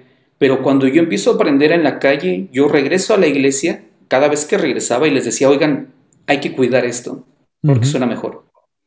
Y entonces empezamos a construir ya un mejor sonido en nuestra iglesia porque yo ya venía con una mentalidad mucho más amplia de cómo se hacían las cosas a nivel profesional. ¿no? Ok. Eh, entonces, así funcionó para mí. Déjame, fíjate, es interesante. Déjame conecto esta idea con una entrevista que hice previa a ti eh, con un cantante, eh, Beto Quintero, ¿lo conoces? Sí, claro. Y él decía, déjame tratar de rescatar su idea para ver si es esto mismo que tú estás diciendo, porque él es cantante a nivel profesional por fuera. Dice, creemos en la iglesia que ensayar 10 veces nos va a mejorar. Dice, y se va a, sonar igual. Dice, lo que permite que mejore cada uno es su estudio personal por fuera. Así lo es. que haces en tu casa, dice, y a veces son cosas que quiero rescatar la idea de lo que dijo, no exactamente sus palabras, si nos ve, saludos Beto. Ah, él menciona, las cosas sencillas son las que a veces te dan una mejora, porque creen que hay que ensayar el solo 10 veces, y no, estudia una escala, dice, estudia, estudia una armonía diferente, estudia un ritmo diferente, estudia un estilo musical diferente para que cuando hagas el mismo solo suene especial. E, Exacto. Es, la misma idea entonces que estás diciendo. Aprendiste afuera elementos que te ayudaron a traer a la iglesia cosas más profundas, más profesionales, ¿sí? Sí, sin duda. Y fíjate que todavía el lunes daba yo una clase y hablaba de una aplicación en particular y una joven, Idali, que también le mando saludos. Saludos, Idali. Idali es parte del equipo de, la iglesia de, este, del pastor Fermín, de, este, de Semilla. Ok. Sí. Este, entonces, Idali me decía, eh, de lo que les enseñé, me decía, ¿realmente esto que nos enseñas, Bob, sí se nota la diferencia? Eh, y yo le dije, sí. Y le dije, y esto lo aprendí en la calle. O sea, es una forma de mezclar donde eh, no es la tradicional, pero sí escuchas mucho la diferencia. Hay gente que de momento me dice, no sé qué le moviste, pero le moviste dos tres cositas y sonó súper bien. Son esas cositas que yo se las aprendí a otros ingenieros con mucha más experiencia que yo, que me decían, no, Bob, tiene que ir así. Y yo con todo el respeto les decía, Inge, no te voy a, no te estoy cuestionando jamás, ¿no? Le digo, pero quiero aprender, ¿por qué así? Y ellos me enseñaban, mira, funciona así, escúchalo, nota esto. Y entonces yo empecé a poner en práctica cosas que aprendía de personas profesionales y las llevé a mi iglesia. Y entonces le subimos el nivel. Entonces, ¿qué consejo podrías, podrías darnos? Porque tal vez mi propuesta no fue la exacta en tu caso o en el caso de Beto, pero ¿qué podrías decirnos? ¿Que tendríamos que prepararnos afuera quienes queremos dar un mejor servicio en la iglesia? ¿O cuál sería un consejo que puedes darnos a quienes queremos mejorar el nivel de lo que estamos haciendo hacia adentro de nuestras cuatro paredes? Es exactamente eso, salirte de tus cuatro paredes, ¿no? Uy a veces sentimos que estamos en una iglesia pequeña, mediana o grande y que somos el super wow de nuestra iglesia. Y no nos damos cuenta que allá afuera hay un mundo enorme, profesional, con mucha tecnología, con cosas que en nuestra vida hemos tocado. Entonces, yo me acuerdo y te voy a mencionar, hay muchas personas que han bendecido mi vida y uno de ellos es un productor que se llama Pepe Ortega. Okay. Él ha sido una bendición enorme para mí. Cuando yo conozco a Pepe, él tiene un estudio, él ha ganado Grammys. Pepe una vez me dice, no es igual el sonido análogo al sonido digital. Y yo me quedé con mi cara así, pues dije, pues yo no he oído, yo no oigo diferencia, porque yo no había oído algo análogo de nivel, la verdad, o sea, yo era ignorante en ese aspecto. Y un día tengo la bendición de ir a su estudio y me dice, él tenía preamplificadores carísimos, o sea, cosas que suenan increíble, y me dice, escucha esto, pasando por este aparato. Y cuando lo escuché, dije, puff, dije, haz de cuenta que él tiene aparatos que cada aparato, no sé, cuesta 40 mil, 50 mil, 60 mil pesos. Lo que tú agarras de, como ganancia del canal de tu mezcladora, esa ganancia. Sí. Él tiene un canal de esa ganancia solo para pasar un instrumento ahí. Y esa ganancia en ese aparato cuesta 60 mil pesos. Entonces, tú suenas a 60 mil pesos solo por... El punto es, en mi vida yo había tocado algo así, jamás lo había escuchado. Y no, no me iban a comprar algo así en mi iglesia. ¿Dónde lo vine a escuchar? Afuera. ¿Dónde vine a usar mezcladoras de formato grande con gran sonido? Afuera. Mm. ¿Dónde de momento escuché un sistema lineal que cuesta, no sé, 2, 3, 4, 5 millones de pesos. Afuera, una compañía de audio la tenía. Cuando lo subimos dije, no inventes cómo suena esto, ¿no? Yo no tengo eso en mi iglesia. ¿Ves? Entonces, sí, creo que el consejo es, tenemos que mirar que nuestra capacitación sea hacia afuera, con personas que sin duda alguna tengan más experiencia que nosotros. Tenemos que aprender de ellas porque hay mucho que aprender. Si creemos que ya la armamos con lo que tenemos, no. Si quieres ser el mejor, tienes que buscar aprender de los mejores, sería. Sin duda, de gente, y yo hasta el día de hoy siempre se lo digo a mis alumnos, les voy a enseñar lo que yo sé, lo que yo he aprendido, pero todo lo que sé, yo no lo inventé. Mm. Se lo he aprendido y se lo sigo aprendiendo a ingenieros, y te puedo mencionar un montón, que tienen 25, 30 años haciendo esto, yo tengo 17. Hay muchos que me llevan entre 15 hasta 20 o 25 años de experiencia más que yo. Sin duda alguna saben mucho más que yo, entonces yo sigo volteando a ver para afuera y es muy difícil que alguien en una iglesia, salvo alguna honrosa excepción, tenga la experiencia que tienen estos hombres. Digo, un Abdo Sabak, sí, un Abraham Martínez, sí, por mencionar algunos, Yamil, sí, que son ingenieros cristianos con una experiencia enorme y sin duda tengo mucho que aprender de ellos, ¿no? Pero son las excepciones, ¿eh?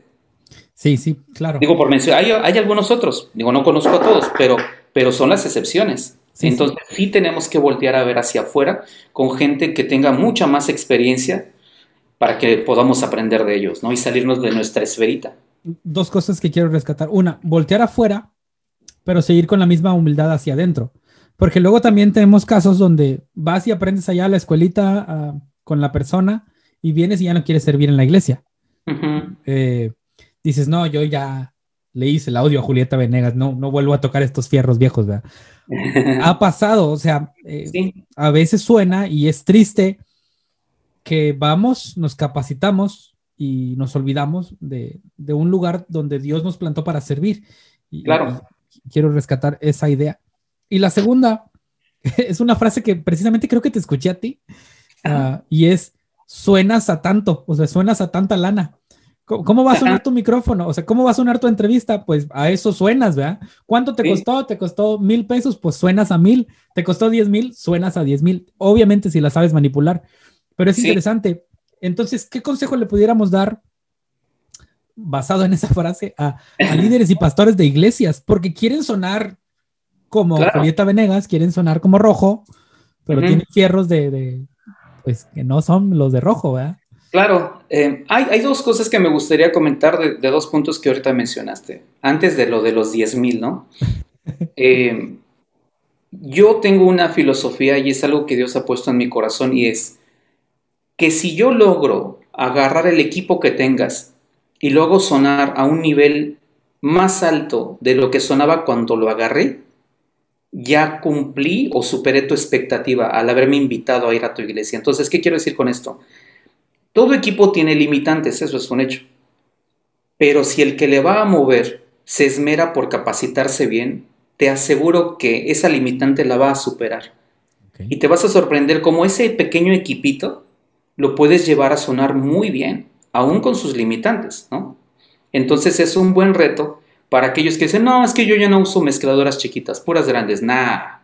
¿Puedes o no puedes? Ese es el punto, ¿no? Así, fácil, si no yo lo hago, ¿no? Y te voy a enseñar mucho mejor. No, no lo digo con soberbia, lo digo, eh, caramba, o sea, prepárate y sácale buen sonido, o no puedes, ¿no? Llévalo al límite ese equipito. Y dos, sí, en la medida de lo posible, mientras podamos aspirar a mejores cosas, no a las más caras, pero a las mejores, yo digo, a las mejores a las que podamos pagar, mucho mejor. Porque sí, hay mejor calidad en los elementos del equipo, en microfonía, en mezcladoras, en bocinas, y obviamente el resultado se va a reflejar en tu buen sonido, ¿no? Sí, sí, sí. Hay sus excepciones. ¿eh?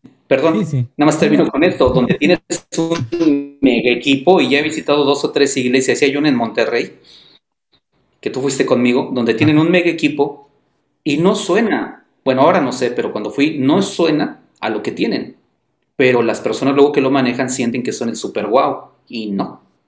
¿ves? Entonces es no perder esa, esa humildad ¿no? y seguir aprendiendo para sacarle el mejor provecho. Claro. Interesante.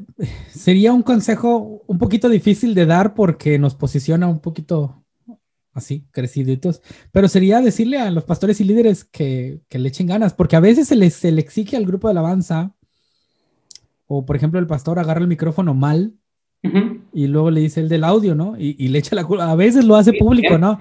siempre. Yo no quise decir a veces.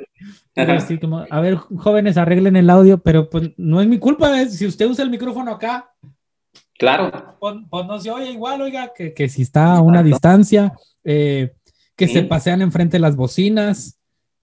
O sea, es también otro consejo que te escuché en algún momento, es un trabajo de equipo entre quien está detrás de la línea y, los que están delante eh, proyectando algo, porque tenemos muchos vicios en la iglesia donde siempre sale bailando el del audio. tenemos muchos vicios en la iglesia donde siempre sale bailando el del audio. Cuéntanos tus, tus testimonios. Lloro, me perdonan. este, la verdad es que gracias a Dios, gracias a Dios que, todo es escuela, porque al final eh, aprendí mucho, eh, a lo mejor no sé la expresión correcta, pero sí lidiando con los músicos de mi iglesia, que no son malos, son grandes amigos míos, ellos saben lo que valen para mí. Mas, sin embargo, hubo épocas en nuestra vida donde tuvimos muchos conflictos en nuestra inmadurez y en nuestro proceso de aprendizaje, ¿no? Entonces yo lidié mucho con ellos, incluso me llevaba algunas regañadas de mi pastor, eh, porque ellos creían que toda la responsabilidad era mía, y sinceramente yo también lo creía. Con los años me di cuenta que no todo dependía de mí. Si la fuente suena mal, si el bombo suena mal, si el hermano no canta padre. Cantan en tonos diferentes, en tonos diversos, por favor. Claro. Si la guitarra suena feo, yo lo voy a subir y va a seguir sonando feo. Eso lo aprendí. Suena, suena obvio, pero de verdad que cuando yo era joven yo decía, siempre decían, es que sonó re feo. Ay, pues el del audio. ¿Sabes cómo aprendí eso? Hubo alguien que me dijo, no, no, no, siempre antes de subirle a la mezcladora, súbete a la tarima, el altar o el escenario y pídeles que toquen. pégale a la tarola y escúchala. Si ahí suena feo, cuando le subas, va a sonar feo. Si suena muy padre, gorda, pastosa, o la guitarra suena súper padre, entonces le subes y tiene que sonar por lo menos a lo que él te entregó. Y de ahí para arriba lo que tú le hagas. Ahora eso hago. Yo voy a una iglesia y le digo, a ver, pégale. Y si oigo que no está afinada, afínala. No es que tú ahí le puedes mover, no. Ese es tu trabajo, no mío. y entonces ya cuando me entregas algo bien ejecutado, yo me encargo de dar las pinceladas para llevarlo a otro nivel y es mi trabajo, ¿no? Pero sí, sin duda es responsabilidad de todos. Y hay una anécdota muy interesante porque una vez me tocó estar en Chiapas y el pastor de una iglesia, yo les di capacitación y cuando llega el hermano pastor me dice, oye hijo, espero que los hayas capacitado bien porque siempre me quitan el volumen. Pero los muchachos ya me habían platicado que el pastor siempre los regañaba porque él se bajaba el micrófono hasta aquí se dejaba de escuchar y decía, es que ya no me oigo y lo regañaba públicamente, ¿no? Entonces el pastor predica esa tarde y yo veo lo que él hace y veo cómo lo regaña. Luego me lo presentan ya que acabó de predicar y me dice, es que luego me dejo de escuchar. Y le digo, hermano pastor, permítame decirle algo. Hay algo que se llama técnica de microfonía. Le digo, el micrófono tiene una limitante. Le digo, lo ideal es que usted lo tenga a dos dedos. Le digo, présteme su micro. Y le hablé y le mostré. ¿Me escucha usted bien aquí? Sí, se oye muy bien. Le digo, ¿y aquí? Ya no. Le digo, nadie le bajó. Usted se está microfoneando mal. Le digo, y no le pueden subir más porque mientras más le suban, se exponen más a un feedback, a una retroalimentación, un viseo, como le conocen. Este, le digo, necesitamos que usted ejecute bien. Yo sé que usted está pensando en el sermón, pero si queremos lograr que la palabra llegue al objetivo, es un trabajo de usted con el operador predica el otro día y el micro todo el tiempo lo tuvo aquí. Bajó, le dije, ¿se escuchó, pastor? No, hijo, genial, muy buen trabajo, muchachos. Pero realmente trato de enseñarles eso, que esto nos involucra a músicos, a, este, expositores, predicadores, a todos, ¿no? El sonido lo hacemos todos. Es correcto. Y, es, eso, trabajo en equipo. Eh, tú me entregas algo bien y yo trato de ayudarte para que salga bien. Y hablemos cristianamente, eh, ese sería el esfuerzo nuestro nuestro ministerio como en la cabina de audio, como los músicos, como el pastor, es que el mensaje llegue bien. Entonces, por más que tengamos al gran predicador, si el audio suena mal, pues no. O si tenemos el gran audio, pero si el predicador no lo hace bien, pues no se comunica correctamente el mensaje. O si la alabanza está toda desafinada, entonces distrae, son distractores. La idea sería un trabajo en equipo para que el mensaje que tengamos para compartir llegue lo más fidedigno posible y entonces la gente lo reciba. Claro. déjame te comparto una estadística que por ahí escuché en un evento al que fui a aprender y es que el 85% de las personas, el 80, 80, 85, no recuerdo exactamente, dice, decide no llegar al mensaje, al llamado por algo externo. Y en esa conferencia hablaban de muchas cosas, hablaron de, los baños, de la limpieza, de la atención al entrar, de si hay lugar para estacionarse, del cuidado de los niños, si hay un lugar o no, pero luego hicieron énfasis en la música, en la música, en el sonido, en la retroalimentación, en la iluminación, en los olores. Y yo decía, es cierto, porque si, aún si tengo al mejor predicador, pero la gente no lo escucha correcto, o hay distractores, o se aleja el micrófono, o se pone a tocar el del piano y el fondo, y el fondo está más fuerte que, que el mensaje, ya me distraje. Entonces, cuando el pastor hace el llamado y cuando Dios está obrando, yo, como no estoy cuidando la parte que a mí me toca y no la parte que Dios hace, eso es de él, distraigo a la gente. Porque si suena a la hora de, del llamado, es como, ah, o sea, y ya, perdiste. Exacto. Entonces es un trabajo en equipo. No sé si quieras mencionar algo acerca de esto o si te, traje alguna idea a la mente al, hablar. Sí, este, desde luego es eso. Lo, complicado ha sido que los músicos lo entiendan. ¿Ves? Que yo el otro día, hace como tres semanas, hice un primer viaje después de un año de no salir hubo una necesidad en una iglesia en Culiacán y el hermano pastor me, hizo el favor de invitarme. Y fui y, escuché su ensayo. Y esto pasa en todas las iglesias o en la gran mayoría. Y cuando terminan los chicos de ensayar, les pido que nos reunamos, nos sentamos. Y una cosa les pedí antes de moverle a nada del equipo. Y les dije, todos tienen que poner de su parte lo que les voy a pedir a cada uno, porque la guitarra estaba fuertísima, la batería. Y les dije, a todo le voy a mover porque el propósito, esto no es un concierto de batería ni de guitarra. Le dije, ¿sabes cuál es tu ministerio? ¿Cuál es tu propósito? Sí, llevar, ser el instrumento para llevar a la congregación a la presencia de Dios a través de la alabanza. Ok, genial, te lo sabes aquí. ¿Lo vas a hacer? Le vamos a bajar a tu batería porque nos está distrayendo para ese propósito.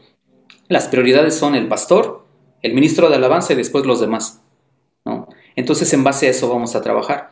Entonces, esa ha sido la parte complicada que los músicos y todos entiendan que no es su concierto, ¿no? Vamos a trabajar en armonía para lograr el propósito con el cual estás en ese altar y para lo cual se te llamó.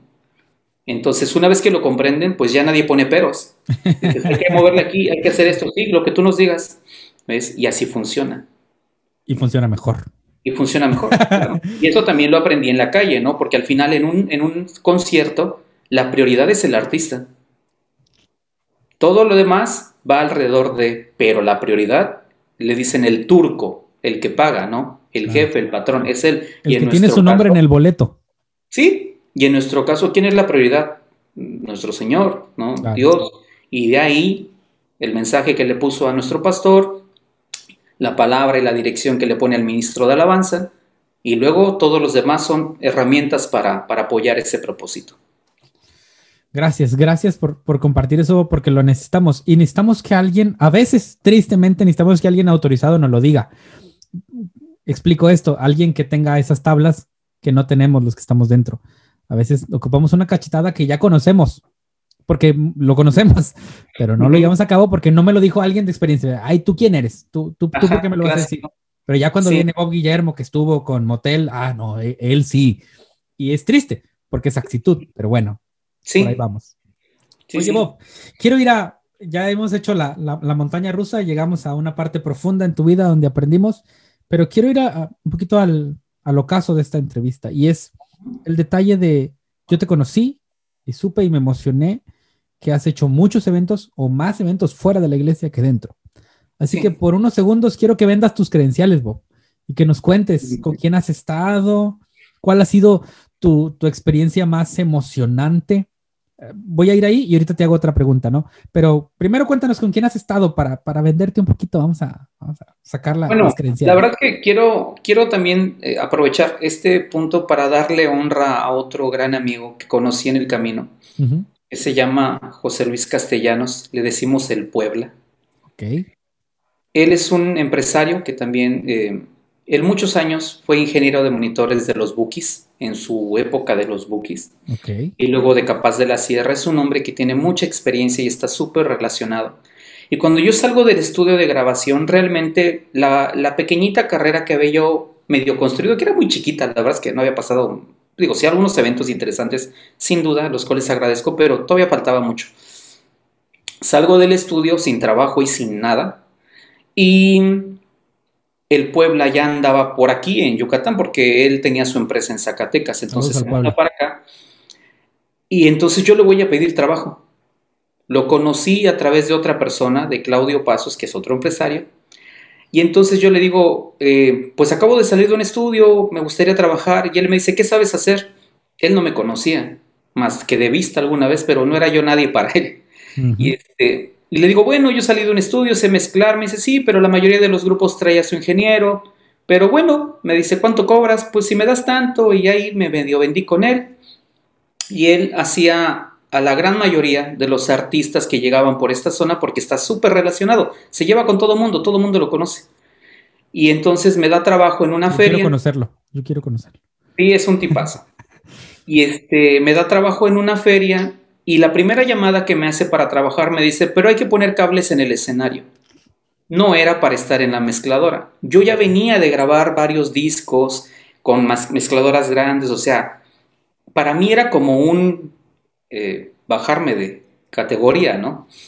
Pero yo dije, si realmente me quiero ganar un lugar con el Puebla, que él sí es alguien de renombre, tenía yo que decirle que sí. Le dije que sí, no sé si pasó una semana que estuve todos los días haciendo eventos en la feria, tirando cables, recogiendo cables, y otros amigos míos, ya que él conocía, estaban en las mezcladoras. Y uno de estos amigos me dijo, ¿qué haces aquí?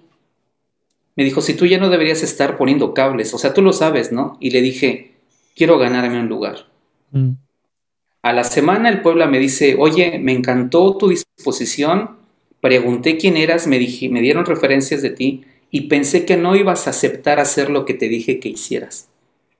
Me dijo, pero neta, me quedé con muy buen sabor de boca que no te rajaste. Me dijo, ¿te gustaría subirte a los shows grandes?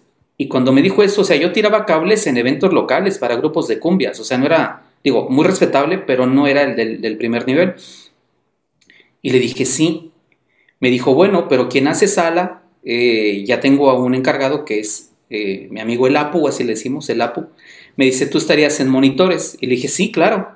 Y me empieza el Puebla ahora en esta nueva etapa a dar la oportunidad de trabajar en la gran mayoría de conciertos para artistas que llegaban a esta zona de la península, ¿no? Y todos los que te puedas imaginar me tocaba entregarle monitores al ingeniero que venía con el artista y en algunas ocasiones hacer monitores para algún alguno que no tuviera, ¿no? Pero entre todos los que ha hecho el Puebla, de entre muchos que ha hecho, y, con él tuve la oportunidad que me tocó trabajar y asistir al ingeniero de monitores, eh, fue OV7, eh, me tocó Playa Limbo, me tocó Bronco, me tocó, este, ¿quién más? ¿Quién más? Bueno, han sido un montón, pero un montón, un montón, un montón. Eh, Alex Sintec, híjolas. Eh, Los Ángeles también, ¿no? ¿Te Los Ángeles Azules, sí, pero un montón, gracias a Dios, a través del Puebla y luego a través de esta misma relación del Puebla y de APU, su encargado de sala, APU me recomienda con una empresa que estaba en Cancún, que su matriz está en Monterrey, con Audio Systems. Y a través de APU entro a Audio Systems de Cancún y el encargado, dueño de, este, de esta parte de Cancún, administrador Víctor Sustaita, me da también la confianza y con ellos hago a muchos artistas internacionales. Y uno de los grandes tops que tuve fue estar en tres conciertos con los Crownberries. Entregándole los monitores al encargado de, monitores, a su ingeniero, este, y trabajar de la mano con él, asistiéndole, entregándole la máquina, configurando todo lo que se tiene que hacer para todo lo que lo ocupara, ¿no? Entonces, gracias a Dios por estas personas que me han permitido aprender de cada ingeniero que ha estado con cada artista y a raíz de eso incluso las relaciones con los ingenieros me, me han valido que en algunas ocasiones me invitaran a suplirlos, algunos de ellos ya yendo directo con el artista, ¿no? En algunas ocasiones. Por ahí supe, por ahí supe, y esto me gustaría resaltarlo, que tuviste la oportunidad de estar con el maestro Manzanero en uno de sus últimos eventos, digo, con todo respeto, pero también estuviste ahí en, las pirámides, algo así. Sí, en Chichen Itza, y eso fue a través, en este caso, de Audio Systems, con ellos fuimos. Y este, ¿Qué, se hizo una grabación en DVD. Me tocó entregar mm, radiofrecuencia, que es toda la parte de los inalámbricos, porque ahí sí estábamos divididos. Estaba el de sala, el de monitores y yo en radiofrecuencia entregándole la producción encargada del maestro Manzanero. Que entiendo que en una producción así, en un lugar como Chichen Itza, es un poquito complejo porque hay muchas frecuencias ocurriendo. No, al contrario. Bueno, es que en Chichen Itza, pues no, está muy limpio, pero hay una interacción entre todos los aparatos em, inalámbricos que se usaron para el concierto, micrófonos, monitores personales. Por la grabación en DVD. Sí, eh, sí había trabajo que hacer y traían a un encargado ellos, se trabajó de la mano con él y todo muy bien, gracias a Dios. Qué, qué, emocionante. Bueno, en esta misma línea de preguntarte acerca de artistas, cuéntanos una experiencia difícil. Algo que tú dices, híjole, entré y este artista me la puso. Por favor, platícanos un poquito, queremos conocer. Wow, eh, creo que lo más difícil, más que un artista en particular, es cuando nos ha tocado algún, algún festival de alguna radiodifusora donde vienen varios artistas y hay que hacer un cambio muy rápido, tipo entre 15 minutos de un set de un artista a otro. Eh, hay que pensarle muy bien, cuando me tocaba hacer monitores, hay que pensar muy bien cómo iban acomodados sus monitores para decirles a los técnicos si no los revolvieran y las conexiones cómo iban, porque cada artista lo que es el monitor uno para uno, para el otro a lo mejor es el 5 y había que reparchar la máquina, reacomodar todo, este, desde la máquina o en el cableado. Y eso sí era complejo porque si te equivocas, es regaño seguro, ¿no? Entonces tenías que estar muy concentrado en cómo lo ibas a hacer. Y algo que siempre le enseño a mi hija es que eso se llama eficiencia. Tienes que prepararte para que el margen de error sea lo más pequeño posible. Entonces yo me gané mucho el favor de muchos ingenieros y de productores porque era eficiente, gracias a Dios. Me concentraba en lo que hacía. Entonces, ha habido ingenieros que han tenido mayor exigencia, por ejemplo, un Oscar Tobar, que es un ingeniero también de un gran renombre, una, la verdad conmigo, una muy bella persona, que en su momento trabajar con él a mí me ponía nervioso porque me dijeron que Oscar Tobar era alguien muy exigente y que a él, si a él no le gustaban las cosas, te lo decía en tu cara con todas las letras como te lo tenía que decir y aparte en su Facebook te ponía, fue un show horrible, ¿no? O sea, por ejemplo, pero gracias a Dios, desde la primera vez que eh, trabajé con Oscar, Apu ya lo conocía y se acerca a Apu y le dice, Oscarín, él es Bob, es un gran amigo, lo que necesites él te va a atender y confía en él. La verdad es que el, Apu me puso ahí eh, con una confianza, muy grande y Oscar me trató muy bien y hasta el día de hoy el Tobar eh, es alguien a quien admiro mucho y me ha representado un reto atenderlo porque sé que es alguien que trabaja muy bien a un gran nivel, pero te exige y si algo no está bien, te va a poner en tu lugar, ¿no? Y he aprendido mucho de él. Y han sido ese tipo de eventos donde sí te sientes más presionado porque realmente deseas hacerlo muy bien. No es y lo digo con mucho respeto, no es como a veces lo manejamos en la iglesia que falló la guitarra y pues en la siguiente canción lo componemos, no pasa nada, ¿no? Y si quiere, no, no. Ahí eh, es debut y despedida, o sea, te dice, no quiero volver a ver al Bob aquí arriba, ¿eh? ni me lo traigan. Y eso está feo, ¿no? Porque ya no, ya no te permiten estar ahí. Y en mi caso no ha sido así. Gracias a Dios, hemos hallado gracia y cuando de momento yo me vuelvo a topar a otro ingeniero en alguna producción o en algún evento que tenemos, ha habido gente que me dice, ah, aquí está el Bob, sin bronca, deja, no, todo está bien, no te preocupes. ¿no? El pedazo que al Bob le toca, porque somos un gran equipo. Claro. Pero eso a mí me habla de, wow, qué padre que él confíe en mí, que sabe que no voy a hacer las cosas de una manera inadecuada o mediocre o, este, o, poco responsable, sino que estoy haciendo bien mi trabajo. ¿no? Y eso ha sido un reto. Ah es, es, emocionante observar cómo las dificultades son las que a veces nos forman y las personas de carácter o que nos exigen, que a veces nos duele, como tu primo desde la, adolescencia, 15 años, hasta Oscar Tobar. Es como me representa un reto, te, tomo la decisión, o lo hago bien o me despido de esto, ¿verdad? Así este, Muy bien. tengo dos, si me regalas unos minutos más, dos temáticas ah, que quisiera tocar para ir cerrando. Eh, luego al cierre hay una pequeña dinámica que hacemos, pero dos temáticas. Cuéntanos un poquito eh, acerca de algo. ¿Pasaste o, estás o eres parte de Yamaha en, los últimos años, en los últimos meses? Uh, lo menciono así porque aparte de las grandes empresas a las que ha servido Audio System, me, parece, y, algunas otras que no, no, tengo sus nombres en mente, pues Yamaha es una empresa como de las top, ¿no? De, y de pronto entiendo que tienes conexión con ellos y les provees servicio. ¿Cómo, cómo llega esto? ¿Qué sucede? Tenemos una, un, tuvimos un buen amigo en, común que, que, abrió las puertas y que ya está con el Señor. Eh, cuéntanos un poquito acerca de tu paso por Yamaha Worship, o Yamaha, perdón. Fíjate que em, hay un trasfondo de esto porque me acuerdo que hace muchos años tuve la oportunidad de que te decía que nos tocó un evento con Rojo y tuve la oportunidad de ir a saludar a Emanuel y a toda la banda. No son mis amigos, ni mis befos, ni nada, o sea, eh, más sin embargo, eh, sí, esa ocasión pude platicar con ellos. Y Emanuel me pide eh, ir a una farmacia y yo lo acompaño. Y le pregunté que cómo había logrado él estar en tantos eventos.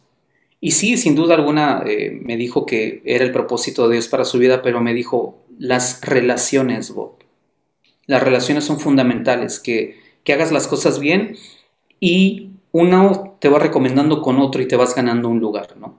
En ese momento cuando Emanuel me lo dijo, la verdad es que dije, no, pues no lo entendí, la verdad, dije, no sé cómo eso me va a beneficiar, yo quiero estar en un concierto, ¿no? ¿De qué me sirve llevarme con alguien? La verdad es que en mi mente chiquita no tuvo, no le encontré sentido. Hoy me doy cuenta que cosas como la relación con, Grupo Armar de Rodrigo Arjona, con Total Show de Claudio Pasos, con eh, Producciones Carva del Puebla, que, mm, con Audio Systems, ¿no? en este caso de, con Víctor Sustaita, se dieron por las relaciones. Y con Yamaha fue exactamente lo mismo. Gracias a Dios, eh, yo siempre fui muy fan de, y he sido muy fan de sus equipos porque me gusta mucho cómo suenan y siempre he sido usuario. Entonces yo empecé a descubrir un nicho donde yo usaba las mezcladoras en los conciertos y yo tomaba fotos. Pero nunca lo hice con el ánimo de llamar la atención de nadie. Simplemente que conforme fui avanzando y algunos chicos cristianos se enteraban de que yo estaba en un concierto, así me escribían. Y me preguntaban desde, oye, ¿cómo se logra? ¿Cómo se hace? ¿Qué experiencia tuviste? Entonces yo les escribía y les compartía. Y me empecé a dar cuenta que cuando grababa yo un video, valía la pena eh, explicarles alguna cosa a la cual ellos no tenían acceso. Entonces empiezo a grabar videitos y los pongo en mi página y empiezo a mostrar que pues yo me sentía muy contento con esa marca. Pasó bastante tiempo, yo ya me llevaba con algunas, algunos amigos de Yamaha, nos conocíamos de hola, eh, cada vez que nos veíamos en algún evento o iba yo a la Ciudad de México. Hasta que un día, eh, estando en una Expo Soundcheck, yo voy a visitar el stand de Yamaha para ver qué había de nuevo y todo. Y uno de los gerentes, que yo ya conocía, Omar Chávez, que es un gran amigo y le mando un abrazo, me dice que querían hablar conmigo. Que él quería hablar conmigo, que había una propuesta y había un proyecto. Y bueno, esto pasaron algunos meses hasta que a través de, uno de los muchachos de Yamaha de Martín, le encomienda esto Omar, y me hablan y comemos juntos y me proponen ser uno de los especialistas freelance para dar capacitación y soporte a compañías, a clientes, a distribuidores y a usuarios de la marca, porque habían visto que a mí yo era una persona que usaba mucho sus máquinas, que sabía cómo usarlas y que genuinamente, digo, no quiero poner palabras, pero esa fue la intención, que yo era genuino, o sea, nunca lo hice por quedar bien con nadie. Ya había pasado mucho, no sé si uno, dos, tres años, cuatro años que yo hacía eso, ¿no? Y que realmente mi pasión por esa marca, pues era honesta, ¿no? Entonces me dijeron, nos gustaría mucho eh, que formaras parte de ese proyecto. Y pues la verdad es que siempre fue un sueño para mí tener el respaldo de una marca. Y hace alrededor de a lo mejor unos dos años y medio quizá, eh, firmé mi contrato con Yamaha y a partir de esa fecha para acá me volví eh, parte del equipo que doy capacitación y soporte. Hasta el día de hoy hay personas que me hablan para preguntarme cosas sobre las máquinas y yo les digo cómo funciona y qué es lo que pueden hacer o hacemos giras para dar capacitación a iglesias, a clientes y gracias a Dios esa oportunidad se dio. Mi contrato se venció el año pasado, ni siquiera nos habíamos enterado, nadie lo había revisado y estábamos haciendo webinars ya en línea por la pandemia y me hablan y me dicen, oye, alguien revisó tu contrato y que ya se venció, este, que nos mandes tus documentos para renovártelo. Ni siquiera lo pedí, gracias a Dios. Yo, como decía al inicio, he hallado gracia y me lo renovaron. Entonces sigo vigente ahí trabajando de la mano con la marca, gracias a Dios. Excelente.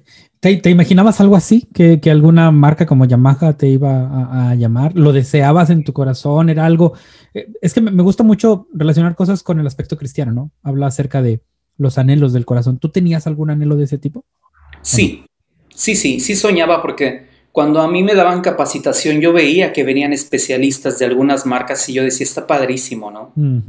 Y luego había especialistas que trabajaban directo para la marca pero había especialistas que eran ingenieros de artistas o de algún um, teatro, vaya, pero las marcas los llamaban porque ellos representaban un gran ejemplo para los que hacíamos audio y los tomaban como bandera y les ponían la marca. Y yo decía, a mí me encantaría eso, ¿no? Que yo fuera una referencia y que la marca se interesara en mí, alguna marca, ¿no? Y entonces pasó con Yamaha.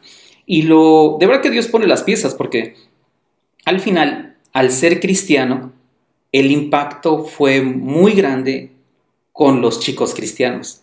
Ya no solo era Bob Guillermo el que estaba en conciertos con artistas, ya era Bob Guillermo el cristiano que estaba firmado por Yamaha. Entonces eso fue muy padre como para decirle a los chicos, sí se puede, yo te decía al inicio, siempre soñé, trabajé duro, pero realmente yo le atribuyo que Dios me honró y cumplió su palabra al honrarme, porque la Biblia dice que Dios honra a quien le honra y los que me conocen, los empresarios que me conocen saben que lejos de ser perfecto, pero sí saben que me he dedicado a honrar el nombre de Dios donde yo me paro. Y cualquiera, Puebla, cualquiera de ellos cuando ve este video, hasta lo puede escribir y te lo puede decir, que realmente eh, han confiado en mí porque saben que soy un hijo de Dios. No perfecto, pero sí toda mi intención ha sido honrar el nombre de Dios y Dios me ha honrado a través de eso, incluso con Yamaha, ¿no? Wow.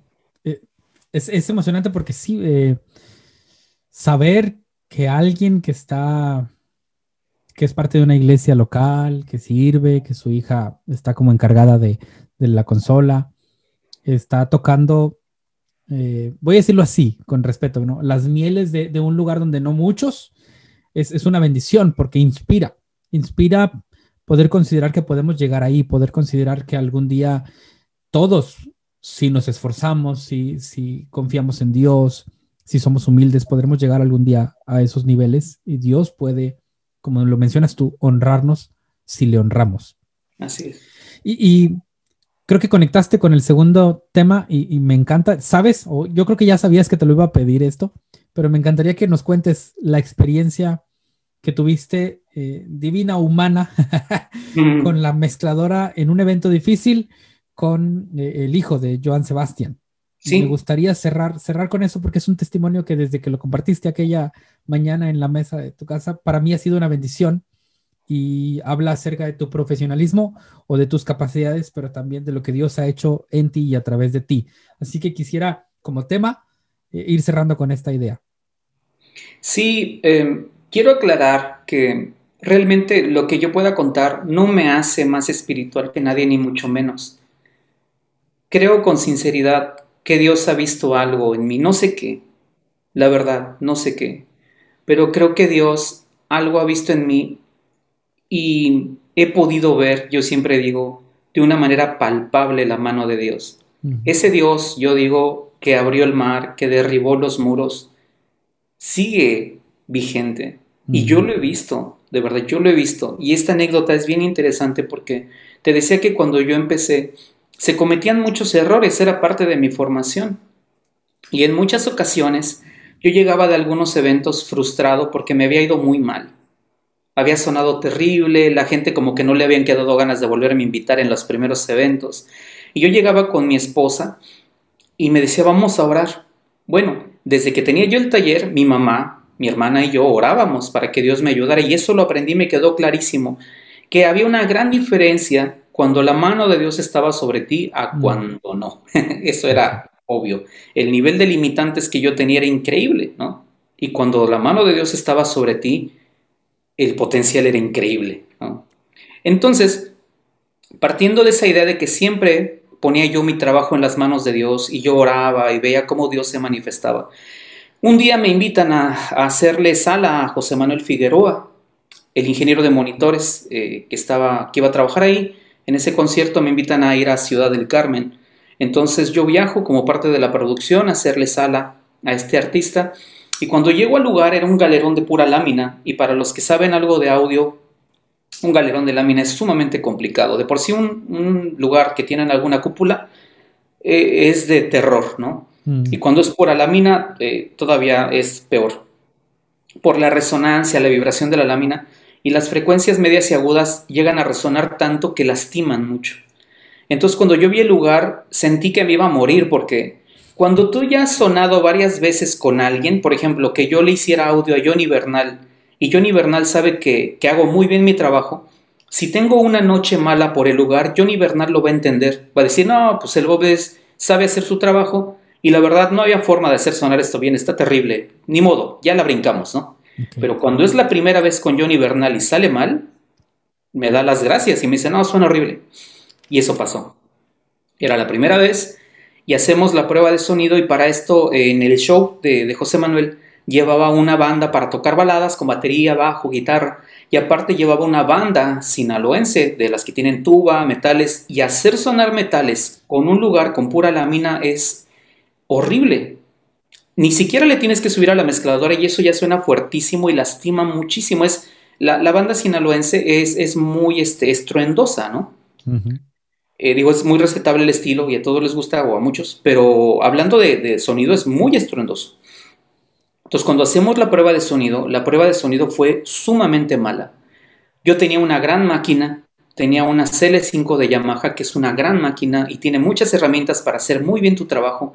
Y yo eh, ya era alguien que ya tenía yo experiencia, eso pasó a lo, mejor hace unos tres años. Entonces ya no era yo un inexperto, yo ya sabía hacer mi trabajo, ya traía toda una, una trayectoria, ¿no? E hice todo lo que sé hacer, mas sin embargo sonaba muy mal. Entonces el production manager del artista le dice al de monitores que, que me pida que yo me quite de la mezcladora porque suena horrible. Cuando a mí me dicen eso, no me dicen que me quite porque el de monitor le dice, no, déjalo trabajar, porque él sabe hacer su trabajo. Pero cuando a mí me llega el comentario, mi autoestima se fue al suelo. Y dije, ya me quiero ir de aquí. O sea, te querían quitar de la consola principal y poner a alguien más, sacar. Sí, que el de monitores lo hiciera, porque él lo conocía y pensaba que él lo podía sacar adelante, ¿no? Y el de monitores es un, gran amigo mío, hace un extraordinario trabajo. Pero el de monitores entendía que el lugar era muy difícil. Entonces eh, me dijo, déjalo trabajar pero al final el comentario ya estaba hecho. Ya no había confianza, él pensaba que yo era una persona que no sabía nada de eso y no sé por qué me habían llevado. Y entonces yo me siento muy mal, eh, desarmado, despojado, desnudo, hecho pedazos. Sentí que cual cucaracha me pisaron, ¿no? Y entonces termina la prueba de sonido y yo con la conciencia de que sonaba horrible, porque no exagero, sonaba muy feo. Y yo mismo sé que sonaba feo, dice. la verdad. Y yo me acuerdo que dije, ni les voy a cobrar. A mí me daba vergüenza. De verdad me dio mucha vergüenza. Porque si algo me llena de satisfacción es que cuando alguien me invita, si se logra el objetivo y te dicen qué bonito sonó, no es algo de que puedo porque soy el mejor. No. Le doy gracias a Dios y digo, gracias a Dios que pude honrar la confianza de quien me invitó. Pero en ese caso estaba deshonrando la confianza de mi amigo y estaba lleno de vergüenza, ¿no? Y mi esposa siempre me escribe para preguntarme cómo estoy, si ya comí, si dormí bien en cada viaje y cómo me va. Y no fue la excepción y mi esposa me escribió. Y entonces yo en mi frustración, porque estaba profundamente frustrado, me desahogué con ella y le dije, suena horrible. Yo creo que ella me desconoció porque no fue un estoy bien o estoy más o menos. Fue un, empecé a, a despotricar. Dije, esto suena horrible, no puedo, no puede ser que me vaya tan mal, yo ya me quiero ir. Quería esconder mi cabeza y que no viera ni en qué momento me escapé, ¿no? Le digo, ni siquiera les voy a cobrar porque estoy lleno de vergüenza y empiezo a decir tanta barbaridad que en algún punto mi esposa me dice, ¿y ya oraste? Y fue, fue un balde de agua fría para mí, ¿no? Y le dije, no. Y mi esposa me dice, parafraseándola, pero me dice, ¿no será que ahora que tienes cierta experiencia, estás demasiado confiado en lo que tú sabes hacer y ya no haces lo que al principio, que cuando no tenías experiencia siempre dependías en lo que Dios hacía a través de ti? Entonces has olvidado lo principal, ¿no? Que era poner tu trabajo en las manos de Dios y que Dios adiestre tu mano, te dé gracia y te prospere en todo lo que hagas para que todo te salga bien. Y le dije, sí. Colgué con mi esposa, ahí, en medio de todo el escenario, incliné mi cara sobre la mezcladora y me puse a orar. Y le pedí perdón a Dios. Y le dije, realmente no busco que suene bien porque pues creo que la lección me quedó muy clara, ¿no? Le digo, me he olvidado de depender de ti. No era yo un pecador ni mucho menos, yo le seguía sirviendo a Dios, pero hay fragmentos en tu vida donde omites cosas más, las más importantes, ¿no? Entonces le pedí perdón a Dios y le dije, si a ti te placiera, ayúdame a que esto suene bien y siempre te voy a dar la honra y lo voy a contar para honrar tu nombre, ¿no? Le dije, pero si no, si no fuera tu voluntad, pues que suene feo y que esto sea una lección para mí, ¿no? para que yo entienda que sin ti no puedo. Esto es lo que soy, esto es lo que es Bob, a lo que sonó esto, ¿no? Y todas las veces que ha sonado muy bien y que se ha logrado un buen trabajo ha sido porque tu mano ha estado conmigo, no soy yo. Me quedó clarísimo. Ya aprendí, ¿no? Entonces, levanté la cara, estaba súper nervioso, expectante de qué iba a pasar. Mm. Y entonces me dicen, ya va a empezar el show, apagan todas las luces y créeme que yo estaba sudando frío. ¿Ves? Y em, José Manuel entra con su caballo. Había un ruedo enfrente del escenario con todo el sistema abierto. El micro de, de José Manuel solo lo probaba yo con mi voz. José Manuel no iba a hacer prueba. Y yo con la expectativa de ver a qué va a sonar. Entra José Manuel con el caballo y entra cantando. Y yo empiezo a moverle lo que yo sentí así. Y en, enseguida noté cómo todo lo que empecé a mover empezó a amarrar y empezó a sonar. Y dije, aquí está Dios. No había duda alguna. Se para José Manuel enfrente de mí con su caballo y me sonríe y me hace que sonaba muy padre su voz. No, ya con una confianza enorme, sabiendo que Dios estaba, era como el ratoncito y el león atrás, ¿no? De que tú te sientes así ponchado, pero realmente el que está atrás es el grandote, ¿no? El que te defiende. Y así me sentía con Dios, siendo yo un ratoncito y el león atrás cuidándome, ¿no? Terminamos el evento y el production manager me dice que había sonado súper padre. Y me dice, discúlpame por lo que dije. Y le dije, no, le digo, no te preocupes. Le digo, la verdad es que gracias a Dios, que hoy la mano de Dios ha estado sobre mí. y me, dice, no sé en lo que tú crees, me dice, pero la verdad es que eres muy bueno. Y le dije, no, amigo. Le digo, la verdad es de que lo que tú oíste en la prueba de sonido, eso es lo que yo soy. Le digo, al ver el panorama, yo oré a Dios le digo, y Dios hoy mostró gracia hacia mí y me prosperó en esto y puso su mano sobre mí. Fue lo que escuchaste, la mano de Dios sobre, sobre mí, ¿no? Y entonces, gracias a Dios, entendí muy bien que toda mi dependencia es a través de Él, ¿no? Y en todo lo que ahora hago, siempre confío en que la gracia de Dios esté conmigo. Por eso mucha gente que me conoce me dice, es que no puedo entender cómo eres tan sencillo. Es que no, no es que sea sencillo, es que no hay nada que presumir. O sea, lo tengo clarísimo, ¿no? Todo, si hay algo bueno en mí, es por la gracia de Dios. No hay que presumir. Dios ya me mostró que sin Él me va horrible. Entonces, ya sea como bueno. O sea, ¿de, qué voy a ser humilde? ¿De qué voy a ser jactancioso? Si todo, de verdad, todo proviene de Dios, ¿no? Y es una realidad de mi vida, no lo digo de labios para afuera. Entonces, eso sucedió y pues ya con, con con todo ánimo, pues ya pedí mi lana, ¿no? Porque ya me la merecía. échenle, échenle. Ya fui con mi varo y vámonos, ¿no? Pero gracias a Dios, en base a ese tipo de lecciones de vida, he aprendido a depender de Dios y he aprendido a, ver la gracia de Dios, me ha, permitido ver la gracia de Dios de una manera muy real en, diferentes aspectos de mi vida. Y así fue. Siempre me, ha, emocionado desde, creo que es la tercera vez que lo escucho, tal vez cuarta, esta, esta historia y siempre me, me inspira, me inspira y me inspira la frase, ¿verdad? Lo que escuchaste antes era yo y luego me acordé, así, así, lo contaste tú, voy a usar tus palabras o las voy a ajustar. Y luego me acordé de Dios, eh, porque se me había pasado, ¿verdad? Y esto es Dios, eh, lo que escuchaste ahora es Dios. Y me doy cuenta para mí mismo y consejo para quienes nos pueden escuchar. Tenemos capacidades, pero lo que Dios puede hacer es potenciarlas si nos entregamos a Él. Así eh, es. Y si le honramos, que lo hiciste.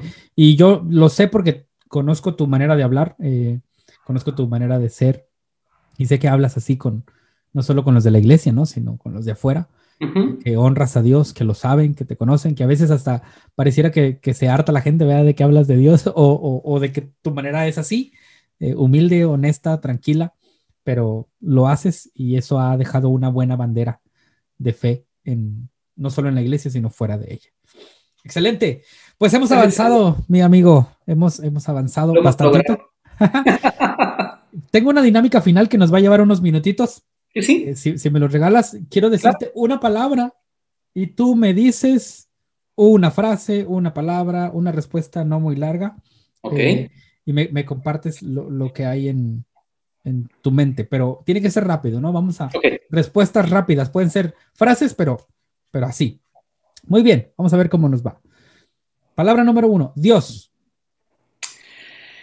Ah, mi Salvador. Familia. Amor. Ok. La música. Mi pasión. Ah, vamos a ver si es cierto, fíjate, te la puse difícil. El audio. El audio. Ah, uh. Mi otra pasión. Mi otra pasión. Sí, sí, sin duda. Este. No sé, de verdad es que también es una pasión, sin duda. está, bien, se puede repetir, pero por eso dije que te la voy a poner difícil porque las conecté. Sí, me metiste el pie, tengo que admitirlo. vamos a una más. La iglesia.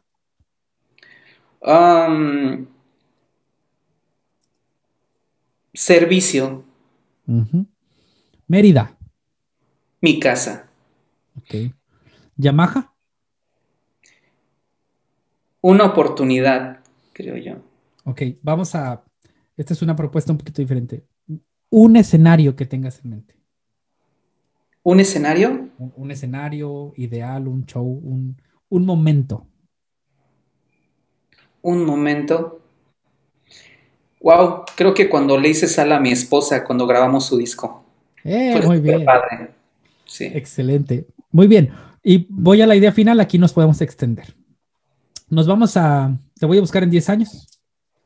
Vos me, regalas otra entrevista para liderarte, sigo haciéndolo porque me encanta. Este, y, te, si me, vas a contestar por ahí y te voy a preguntar, oye, Bob, este, ¿cómo ves? ¿Te animas? ¿Qué andas haciendo? Cuéntanos cómo, cómo va a estar Bob en 10 años. ¿Qué ves? ¿Qué esperas? ¿Qué sueñas? ¿Qué crees que va a ocurrir? ¿Qué, qué está sucediendo en la vida de Bob en 10 años? Yo creo que, yo creo que voy a seguir em, sirviendo con la misma pasión. Uno de los deseos de mi corazón es poder capacitar a la mayor cantidad de chicos cristianos hasta que Dios me preste vida. Me veo como, una, como un ingeniero que realmente sea ese instrumento en las manos de Dios para bendecir a muchos jóvenes. No quiere decir que no me interesen las personas que hacen audio a nivel secular. Hay muchas escuelas y hay grandes personas que les pueden enseñar sin duda alguna, ¿no? Y si yo puedo enseñarle a algunos, qué padre. Pero realmente una de las metas de mi vida es que el día que Dios me llame a su presencia, eh, lo que Él me dio haya trascendido. Y creo que es un privilegio que me haya elegido a mí para saber hacer esto. Y me veo eh, capacitando a más jóvenes en otros países. Me veo eh, trabajando al lado de mi hija, viéndola a un gran nivel profesional, y viendo cómo Dios sobre en ella de una manera aún más intensa que lo que ha hecho en mí. Me veo al lado de mi esposa viajando, conociendo algunos lugares.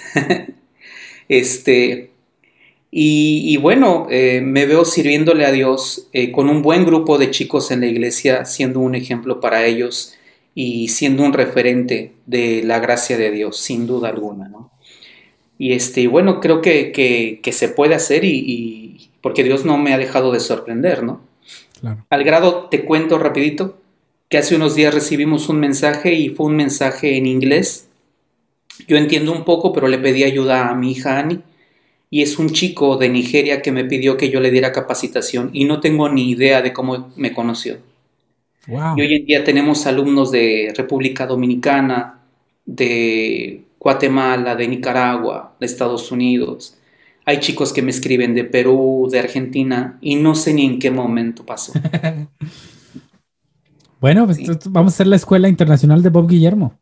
Sí, claro. Te vamos, a ayudar a fundarla. Bueno, tienes tú. Ahorita, vamos a hacer comercial. Quisiera, eh, ahora sí, es que como buen conferencista, predicador, vamos cerrando varias veces, ¿no? Pero. Sí, ok. Un, último consejo de, corazón, eh, aquel que, has generado tal vez en los últimos meses o en tu experiencia de vida, que tengas para quienes nos escuchan, algo libre, algo abierto. ¿Qué, ¿qué nos puedes aconsejar, Bob Guillermo? Creo que una de las cosas que ha marcado mi vida ha sido poner mis sueños en las manos de Dios. Algo que me trajo mucha frustración fue que yo tenía mis propios sueños, mis propios anhelos, e intentando lograrlos, eh, cuando no se daban las cosas, yo me frustraba, porque intentaba lograrlos de manera independiente, de manera individual como Bob. El día que entendí que un día doblé mis rodillas, y esto es literal, me postré delante de Dios y le dije, te entrego todos mis sueños. Yo no sé si algún día se van a lograr estas cosas, pero ya no importa. Realmente lo que deseo es cumplir los sueños que tú tienes para mí. Y yo sé que tú vas a abrir las puertas y me vas a llevar hasta donde tú quieres. Entonces ahora voy a disponer mi corazón para hacer tu voluntad, no la mía. El día que hice eso, que puse todos esos sueños en las manos de Dios, todo cambió. Mm. Mi perspectiva, se fue la frustración porque ahora cada cosa que sucedía yo sabía que era el plan de Dios. Y se iban dando las cosas sin que yo las procurara, sin que yo las, eh, las buscara. Y las puertas se abrieron porque estaba dentro del propósito y del plan de Dios. Y Dios entonces se hizo cargo de todo. Entonces mi mejor consejo es pongan todos sus sueños y sus anhelos en las manos de Dios. Confíen, esperen y obedezcan. Y en su momento, no sé cuánto va a pasar, pero en su momento van a ver la mano de Dios sobre ustedes y entonces se van a sorprender de todo lo que Dios tiene preparado dentro de su propósito para la vida de cada uno. Excelente, gracias. Gracias por inspirarnos, gracias por compartirnos esa enseñanza de tu corazón. Dije que íbamos a hacer comercial, así que con esto vamos a concluir. Bob, eh, si alguna iglesia, algún productor, algún director de eventos quiere contactarte para aprender, para, ofrecerte un trabajo, para, para que seas parte de sus producciones, ¿dónde podemos eh, encontrarte? ¿Tienes alguna página? ¿Tienes algún correo? ¿Cómo, cómo podemos? ¿Se puede? ¿Te podemos buscar o no para usar alguna iglesia? Sí, claro. Eh, tengo una página tanto personal como una página como artista, aunque no soy artista. Pero me encuentran en Facebook como Bob Guillermo, B de bueno o B de bueno, Guillermo. Este, ahí me pueden encontrar. Y igual digo, a través de mi teléfono yo a todo mundo le contesto siempre porque he procurado ser servicial con todos y después se los podemos compartir. Sí, claro, ahí eh, nos pueden escribir o a través de la página solicitarlo. y, algunos dos o tres servicios, los más, los más recurrentes, ¿cómo, ¿para qué te podemos buscar? Para capacitar al equipo de trabajo de la iglesia, para hacer proyectos de instalación de equipo en la iglesia, porque uno de los grandes errores es que a veces, y muchas veces, compramos por comprar, sin saber, y se entiende, ¿no? Entonces lo que hacemos es hacer un proyecto con el equipo idóneo para el lugar, y aunque vayan por etapas, pero ya saben que al adquirirlo en su momento, van a llegar a una meta ideal. Entonces hacemos proyectos, capacitación o hacemos los eventos, no vamos a sonorizarlos. Digo, ahorita no hay, pero cuando haya se puede hacer. Claro, para quienes eh, están viendo este video años después o tiempo después, estamos todavía terminando con, esperemos en Dios, con la pandemia. Eh, así que si ya vienen los eventos en vivo, contraten a Bob Guillermo para, para su evento, porque porque va a sonar con la ayuda de Dios muy bien. Así es. Perfecto, pues ha sido todo por ahora, Bob. Te, agradezco todo el tiempo que, nos, nos has permitido conocerte, explorar en tu vida y aprender a través de estos principios de liderazgo que están implícitos en, tu esfuerzo, en tus, en tus eh, experiencias de vida. Gracias por, por abrir tu corazón, gracias por, por compartirnos esos consejos que seguramente van a servir a alguien que está escuchando esta entrevista. Ah, ¿Quieres despedirte de alguien? ¿Quieres mandar algún saludo? No, pues em, de verdad que un saludo a todos los que ven el video. Este, que Dios los bendiga. Mi gratitud profunda para ti, para tu familia, siempre han sido una bendición y son grandes amigos de nosotros. Son nuestra familia, les amamos. Y, de verdad, a lo mejor no todos lo ven, pero sí quiero darle gracias a todos los que en algún punto eh, contribuyeron a lo que hoy soy, porque al final soy el producto de la gracia de Dios, pero Dios ha usado, te decía, personas como Víctor, como, como el Puebla, como Rodrigo, como Claudio, como Pepe Ortega, a tantos que han sido una bendición para mi vida y de los que he aprendido tanto, ¿no? Entonces, que Dios les bendiga, que Dios les multiplique y mi gratitud eh, por todo lo que han hecho en algún punto de mi vida, ¿no? Mi primo Guillermo, que ya no está con nosotros, su, familia, que fueron una bendición para mí. Soy el producto de cada gotita que cada uno de ellos puso en mí, mis abuelos, que tampoco ya no están. Pero soy el producto de todos aquellos que me dieron su confianza y creyeron en mí y me apoyaron aún en medio de lo que me equivoqué, ¿no? Mm. Eh, sé que Dios tiene preparado algo especial para ellos porque fueron un instrumento para bendecir mi vida. Entonces, un saludo a todos y, muchas bendiciones. Que Dios les guarde. Que así sea. Bueno, pues muchas gracias. Gracias a ustedes que nos acompañaron acá en Liderarte. Ha sido un privilegio compartir. Esperamos haber dejado en ustedes principios de liderazgo basados en la experiencia de vida de Bob Guillermo. Cuídense mucho. Nos despedimos. Hasta luego. Bye bye.